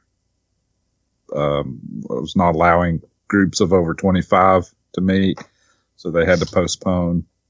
I don't know about Cajun and some of the others. I think that's also what happened at Torches. Is the the town said we can't do any Yeah. events during this time. And I mean, and So, with torches, that, sucks, but makes sense. yeah, and with torches, like their field is like dead center in the town of Ocoee, so it's like, you know, the location and stuff. And um, it's actually interesting today when I went to Home Depot. Like they were only allowing literally 50 people in the store at a time. They counted people, and as they walked out, they would let one person back in. You know, oh like wow! yeah. So I, I thought that was very interesting. Yeah, this is right here in Ledgewood, Kevin. Yeah, like I it was wondering if they were going to do that. Yeah. So, uh, yeah. Uh, let's see. What else do we have? Come on, give us better news. Let's get some new products, huh? You know, I was look- I forgot to put a link. I'm looking for it. What I write down there? Flex Innovation, 90 mil, is it? yeah, the F100. Yes. F100 Super Sabre. Yeah, I don't see it on For website. It really looks good. Yeah. David, uh, David, what's his last name with Flex? Um, David Ribb. yeah, I tell you, you know, he, they turn him loose now. I tell you, he, uh, he's a, a major MiG fan. I'd like to see him do uh, MiG 15. But um, the F 100 looks good. I'd say that's one I'll probably end up with. Mm-hmm. Which, which team? Oh, Southeast Asia. Vietnam. Yep. Yeah, SC, ca- SEA camo Yep. on the hunt. Love I've it. got one. I've got a fly fly that's got all Freewing stuff in it. I put, uh, I put, um, like all F4 Phantom stuff in it, the retracts, nose gear, uh, fan, ESC, and, um, I'm doing it up in a Southeast Asia scheme, but, but still it, um, you know, has the big gawky looking panel lines and stuff on it, but, but, uh, yeah, that, uh, that new one looks really nice.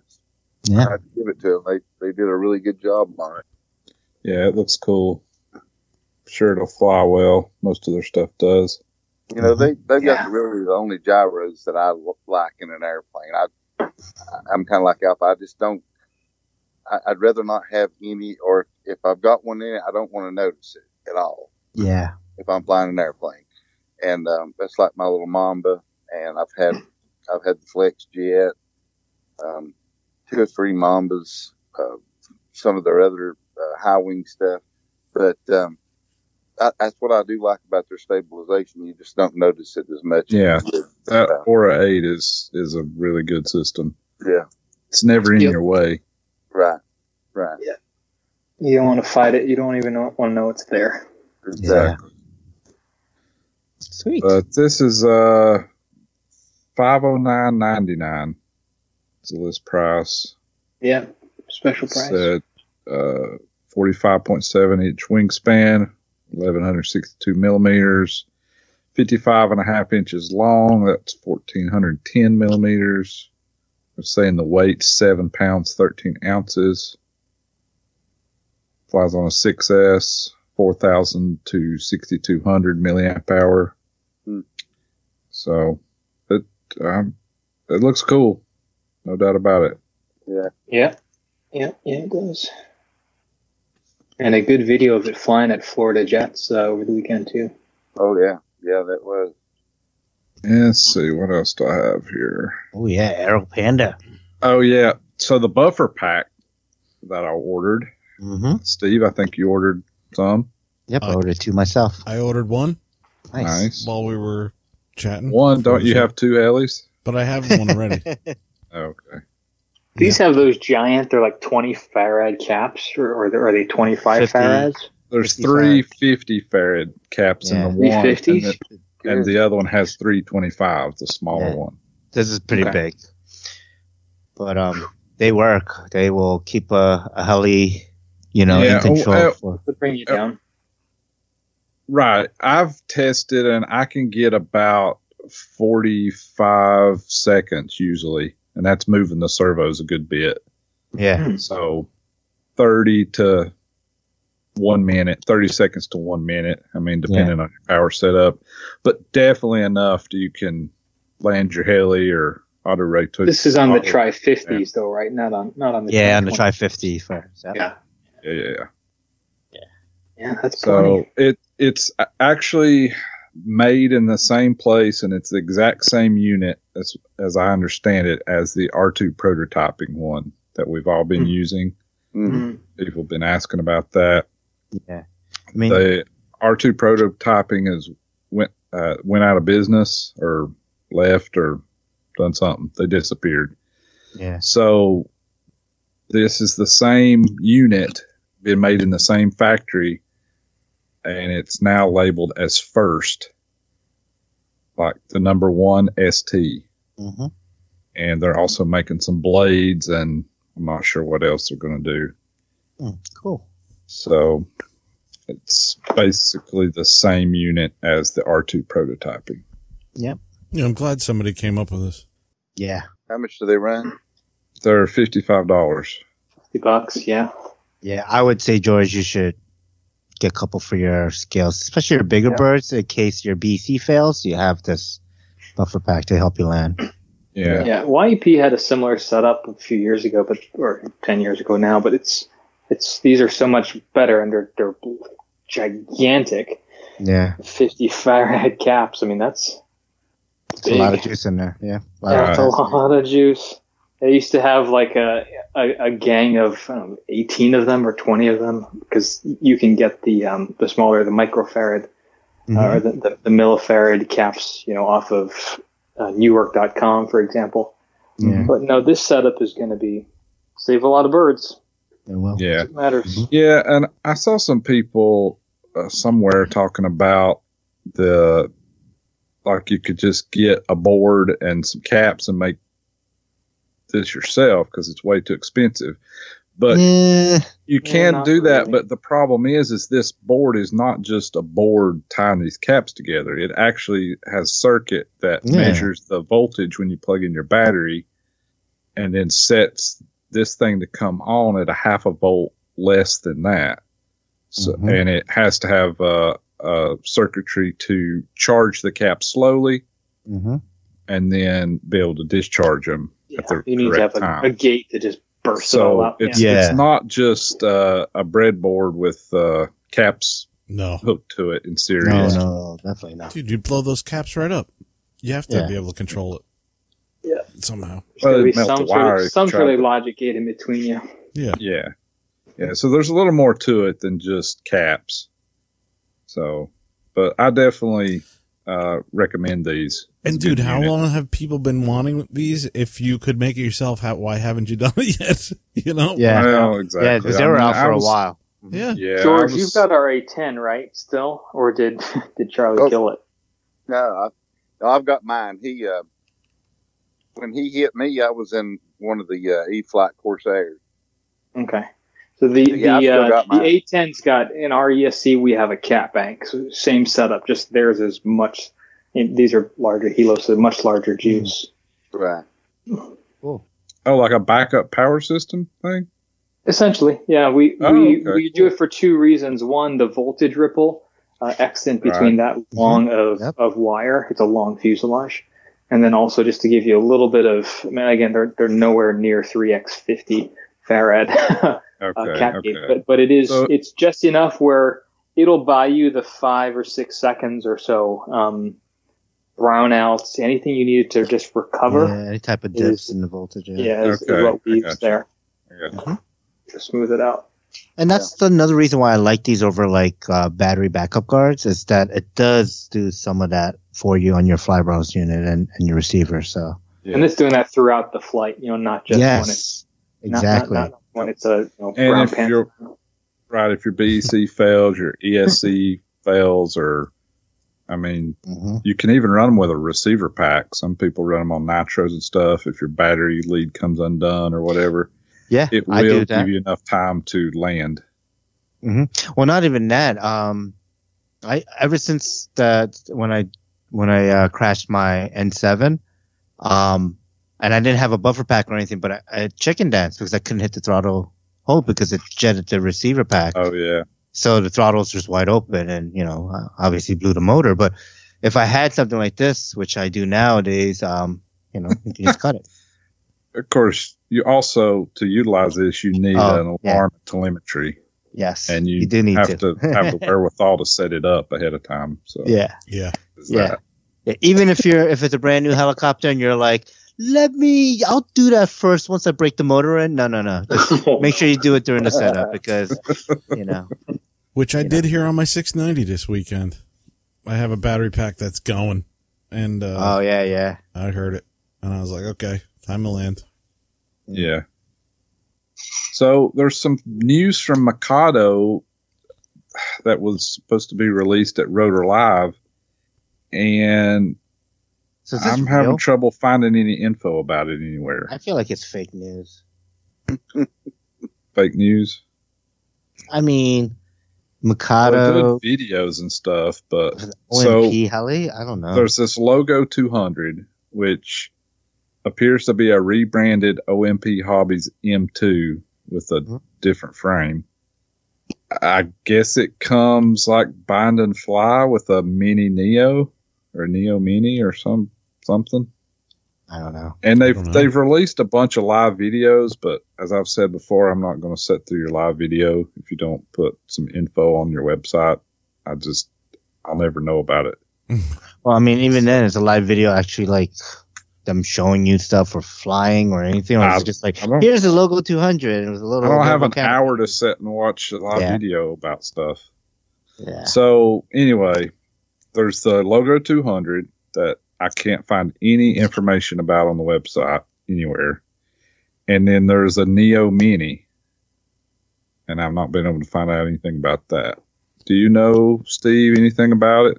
Or I do not. Kevin, you guys fly Neos? Well, I see uh, an OMP Hobby uh, M2. Did you talk about that? No, I mean that that's a helicopter that's out there. Like that's It's yeah, been around. Okay. It's been around for a little while, but um, this I don't. To me, if it's not on their website and it's Yeah. not on any, I didn't see it on I, to me, yeah, it's not on Mikado's uh, German site or their USA uh, version. Uh, to me, I think this is you know an early April Fool's joke. I don't know. Could be. Eh, I doubt they would be go through the trouble to make hours and hours of videos for a joke, but I still don't understand why they can't put a blurb out on a or some info on the Just- website. Yes. sense. Well, you know what'll happen? They'll do it tomorrow after we're done recording. yeah, yeah. That's usually what For sure. happens. But I Well, think I heard in. something about a, a Neo Mini and a, a new firmware for the Neos, some different stuff. So I don't know. Be interesting to see the uh, the new Neo firmware. Um, Yeah, you know, I think I think I think updating, keeping uh, keeping it fresh is good, um, as long as it works. So I guess stay tuned for that. Maybe. Yeah. I just I couldn't see Mikado going with a, a company like OMP. Um, not that there's Mhm. anything wrong with OMP, but like they would just I thought they would just develop their own if they were to, you know, not rebrand someone else's. Like I just I I don't know. I guess they're looking for a small, like ready to fly small heli that will work with the V control. Maybe find and fly. I guess. I, don't mean, just make the mini V bar, and then you can do that on any blade heli, right? Yeah. You know, like small blade heli, like a 180 or something. Yeah. Right. Yeah. Uh, last thing here is our fifth annual Free Fall RC Heli Fest. The dates are May 29th through the 31st at Allen's Airport in Name of the town? Southampton. Yes. Southampton. Southampton. Southampton. Southampton, Planker. New Jersey. Planker needs to get those dates right. Yeah. Um, it's sanctioned. It's all ready to go. Um, it's in May, so it should not have any um, issues with the COVID or anything like that. Uh, I am working on a flyer, so hopefully I'll have a flyer up uh, by the time this episode's released. We're just waiting on the government to shut us down. Shut it down. It's all right because you know they said no groups of more than fifty, and uh, it's about fifty people that show up, so we're good. yeah. It's it's on it's on the web page, right? Uh, no, not yet. Yeah, 'Cause last I haven't year. built. Uh, uh, yeah, the two years ago. In fact, I didn't put last year's at all. Um, I because I don't have a flyer. I'm not. I haven't put it on the website. But as soon as I get that flyer, like I said, I'll probably have it done in the next couple of days. I'll put it on our website and actually maybe do some work on our website because I still got to add George on the on the uh, the pod uh, the podcast crew page. Yeah. Um. So and get some pictures of George and stuff to put up there. So. Uh-oh. Yep, yep. Go take a look. You see Andy's. You don't look like he's happy to be there. uh, he got his turbo bushmaster. He's just like, yeah. so, all right. Is that it, or do we have anything else? Does Alpha have anything he can potentially is coming over the boat or something that he can talk about? Um, some coming over on boats. Yeah. Let's see. Uh, we. Well, that depends. When is this going live? Uh, this Friday. Okay, Thursday so if you're listening to this, if it's Thursday, you'll want to get to Motion RC Live um, by 12 noon Eastern. If it's already Friday, you're late. But they can catch it on the YouTube channel, right? Yeah, you can catch us on the YouTube channel. Uh, if we do this thing right, people will be talking about it. So um, Nice. I think that's all I have to say about that. Big announcement. Maybe. Okay. Um, we like to uh, we like to stay busy, as you've told. If anyone still listening to this after three and a half hours, gosh, thank you. I don't know how you did it, but um, although that planker stuff was really funny. We, if you can't tell, we we love what we do. We're always moving, and um, hey, it's been two weeks since we announced something, so Yeah. time for something else. Cool. nice. Okay. All right. So let's move it on to what's next for you in the hobby. What's next for you, Steve? Uh, I'm flying on Sunday, most likely, but, uh, I might actually be meeting up with, um, the Diamantes. I haven't hung out with Chris in a while.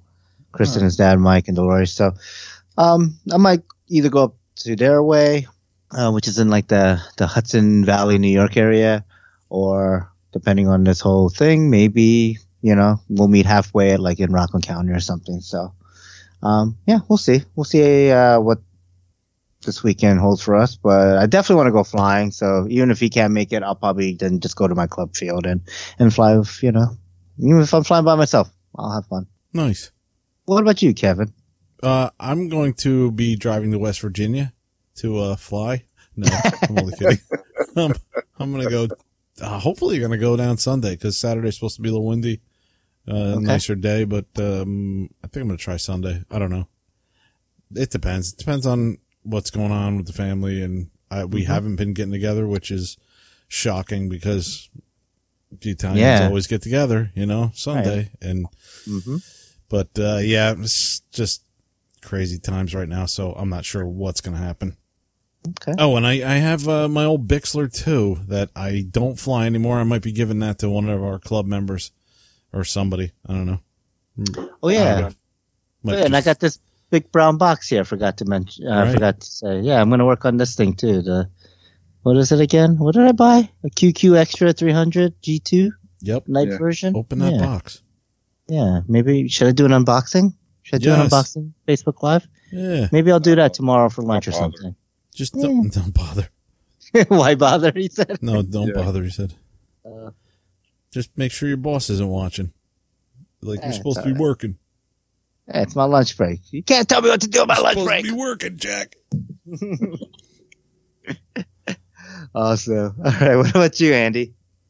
Uh, I'm gonna try to build this willy nilly kit, Nice. and I got a bunch of helis to wrench on.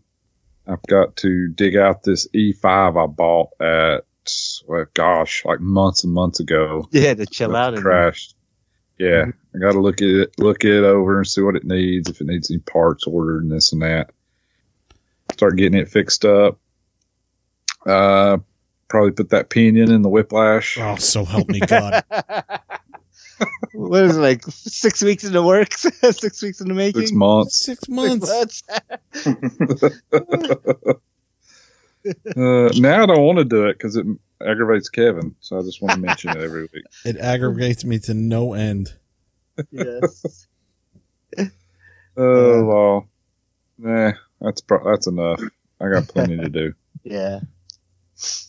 All right. What about you, George? Well, I need to start getting ready for, uh, you know, the the show season. Mm-hmm. Washing vehicles, getting the bomber RV cleaned up. I, you know, our power's been off all evening, so I've been sitting out here in it with the generator running. It reminds me it uh, it needs a good cleaning, and uh, but just you know, getting all of our tables, our power cords, all the things we hang our banners with. Mm-hmm. Um, we'll set up a we had an issue at the now in the fall with a couple of planes getting stolen. I think mostly it's because I wasn't there. That's when I was sick. But uh, you know, you give them that stare, they won't come around and mess with you much. But um, we're going to set up a camera this time and kind of have a live live feed going into the bomber RV. George does have an ominous stare. I Yeah, don't the care, I don't care the to ten put it, foot there. I don't care to put it on them too. But if I catch somebody in there stealing like that, that's just that's just uh, I, that really surprised me. FPV that tank, George. Yeah. Yeah, shoot him in the ass with that. Yeah. yeah, do some of that. You know, I've got I've got so many helicopters to finish up. I've got I've got like three big ones that's probably anywhere between fifty and eighty five percent ready. I've got uh, a couple I'm building for motion that um, one's ready to fly. Actually, actually two are flying and one is is getting pretty close. So we'll be having those at uh, the Nall events and um, probably you know down at the Dalton event that Daryl Sprayberry does, uh, the Southern Scale Challenge. So we'll start taking taking some of those. But um, I guess just you know really hunkering down and trying to finish up some helicopters, and in between working at home and trying to keep from getting this virus. My wife works at the health department, so that's going to be interesting. Mm. But um, yeah, that and just um, working around here, getting ready for our summer events. We have spring and summer events we have here at Tired Iron. We got those trees cut, like I mentioned before, and got a lot of cleanup to do from that. We'll have plenty of firewood for all the campfires at night.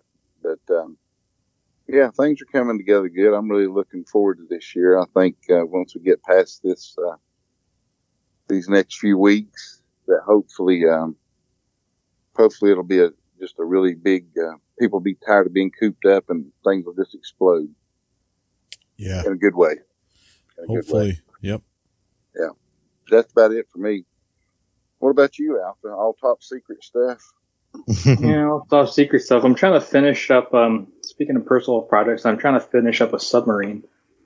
Um, finicky things. I used to be a big RC uh, warship combat guy in the 90s and sort of got away from it once I moved away from bonds and stuff. But I'm trying to finish this, uh, trying to finish up a Type 9 uh, submarine. Nice uh, 55 incher. 3D Hopefully, I can put it up, put it in the water in the next uh, week or so. Um, and hopefully, it goes down and then comes back up. If it does, I'll be happy. Is yeah, I heard you. three- want- oh, sorry. Go ahead. I was just wondering, was it a 3D printed sub? Uh, no, it's an old, it's an old, old kit become new again. It's been recently retooled. It's a 148 scale type, type 7, not type 9. I'm thinking Spitfires. So it's a good old type 7C U-boat, Hmm. um, from World War II. And Oh, so, uh, yeah, it, more so because I like the type of more in a coolest, like, uh, typhoon guy, but um, you know, growing up in Hawaii, working at Pearl Harbor, I, I would drive past this the sub base every day.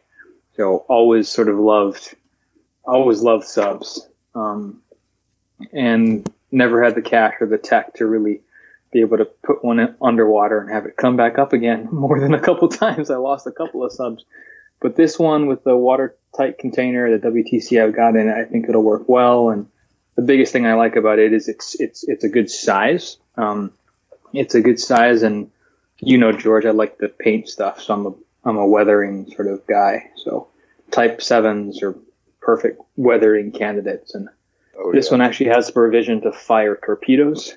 Um, they never end up working as cool as they think, but I think that's more of a that's that's a that's a later project for me. For the next couple of weeks, it's going to be finish the sub, put in the water, bring it back, and I'll be happy. That's what motion RC Oh, and make means. sure that thousands of people still have jobs. You know that too. Yeah. Yeah. yeah, you know, the little stuff. yeah, the little stuff. Yeah. Yeah, I was telling, we were talking about it on Hobby Squawk or something the other day after these tanks came out and the, the other um, ground equipment and stuff. I said, you know, if they start making subs and, and boats, I, I, I'm, I'm ruined. I mean, there's, there's no retirement. There's no, you know, I'm gonna, I'm gonna be having to sell blood and It'd be over. yeah. Well, he'd be over there digging a lake in the backyard so you can I've got a drive pond. boats around. I need to make you an amphibious carrier, George, and you can land your your get a sea stallion or a couple of AH sixes or something, and you can do your, your helo your helo amphibious uh, incursion from one of our from a from an aircraft carrier or a helo carrier at least. Yeah. One of these days. Well, chop down that pole, get your get your power line buried. If people still want to play limbo, you can always put one up temporarily. You know, put some LEDs and some razor wire on it or something. If, if you were, if, if you were here and saw the layout of the airfield, you'd realize that that, that power line is no big deal. It's only when you're trying to be Only a problem when you hit it. Yeah. Yeah, it's Yeah. just like, you know, when you the see that tree's only there eye- when it kills your airplane. Yeah, but Uh-huh. when you see that red eye on the stove and you know you're stick, getting ready to stick your finger on it, you know, it's just it's one of those things. But yeah, every time I've hit it, I've been doing crazy stuff. The other day when I got my Mamba 10 hung on it, um, I was just going around the top wire, you know, just doing loops around it. And, uh, but it did finally bounce off. And, but yeah, it's not a big deal. Like I said, it, it made us semi famous. I just want to see more helicopters. No, Georgia. One day when I get that uh, Chinook in there, or that Sea Stallion, I'll be happy. Yeah. I had a request from several people about a 600 size uh, Cobra. So uh, I think Tom's checking on that.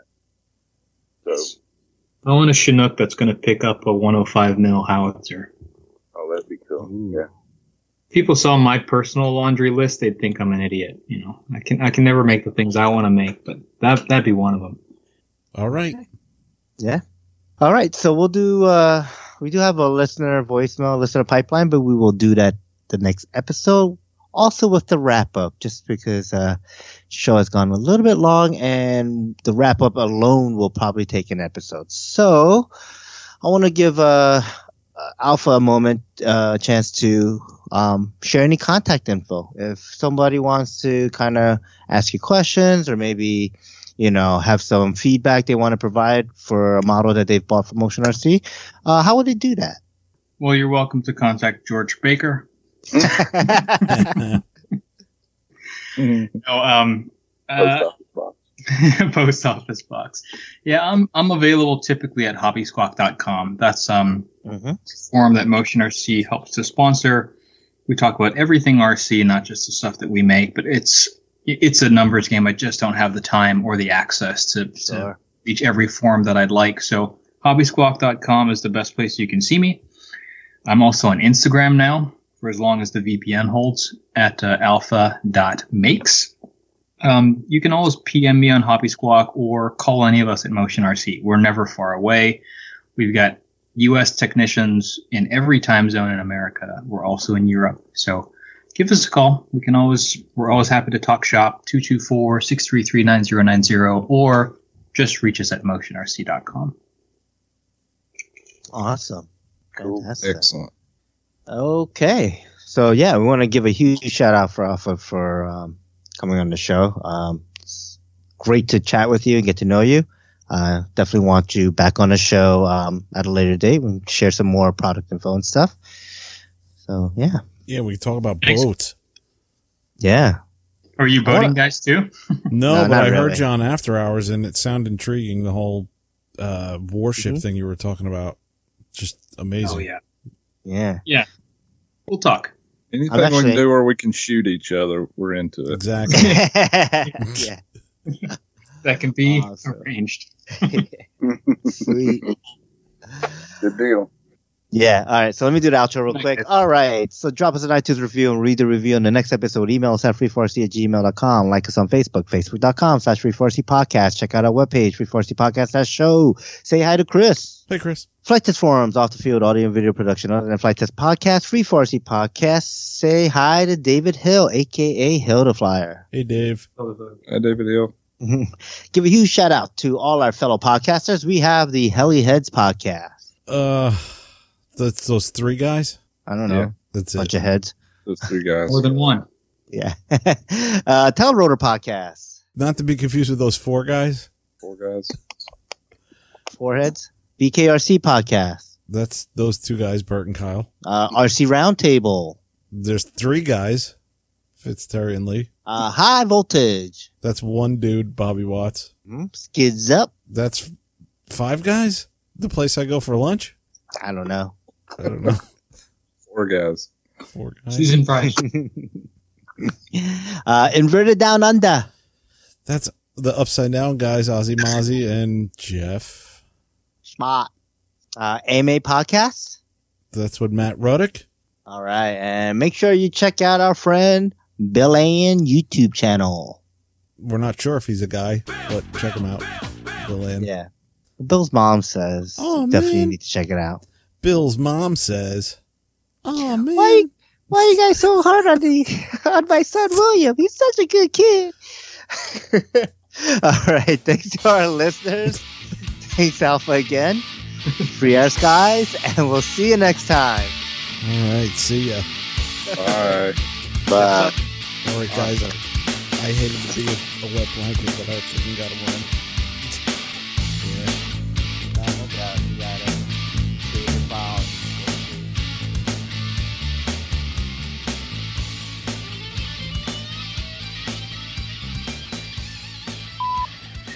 It's just not now. Has, has anyone yeah. been out to Asia? Anyone on the call been out to any uh, production site in Asia? No. No, I would love to take any type of tours. It doesn't have to be helicopters or, yeah, it could be batteries. It could just be motors or electronics in general. All that stuff interesting. Would be fantastic. It's one of the reasons why I moved out to China. It's just uh, you can live and breathe this stuff, which is fascinating. Right. Um, The closest I've been is Chinatown, New York, Canal Street. That's about it. it's probably not not, that, that far. far.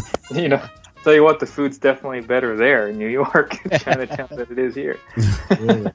I thought well, I was I went, I went to Beijing um, several years ago, and I I thought the food was fantastic because it wasn't like that American style Chinese food. It was more like home cooking Chinese food. You know, at least True. that's the way I Yeah, took it. there's- There's no sugar in it, that's for sure.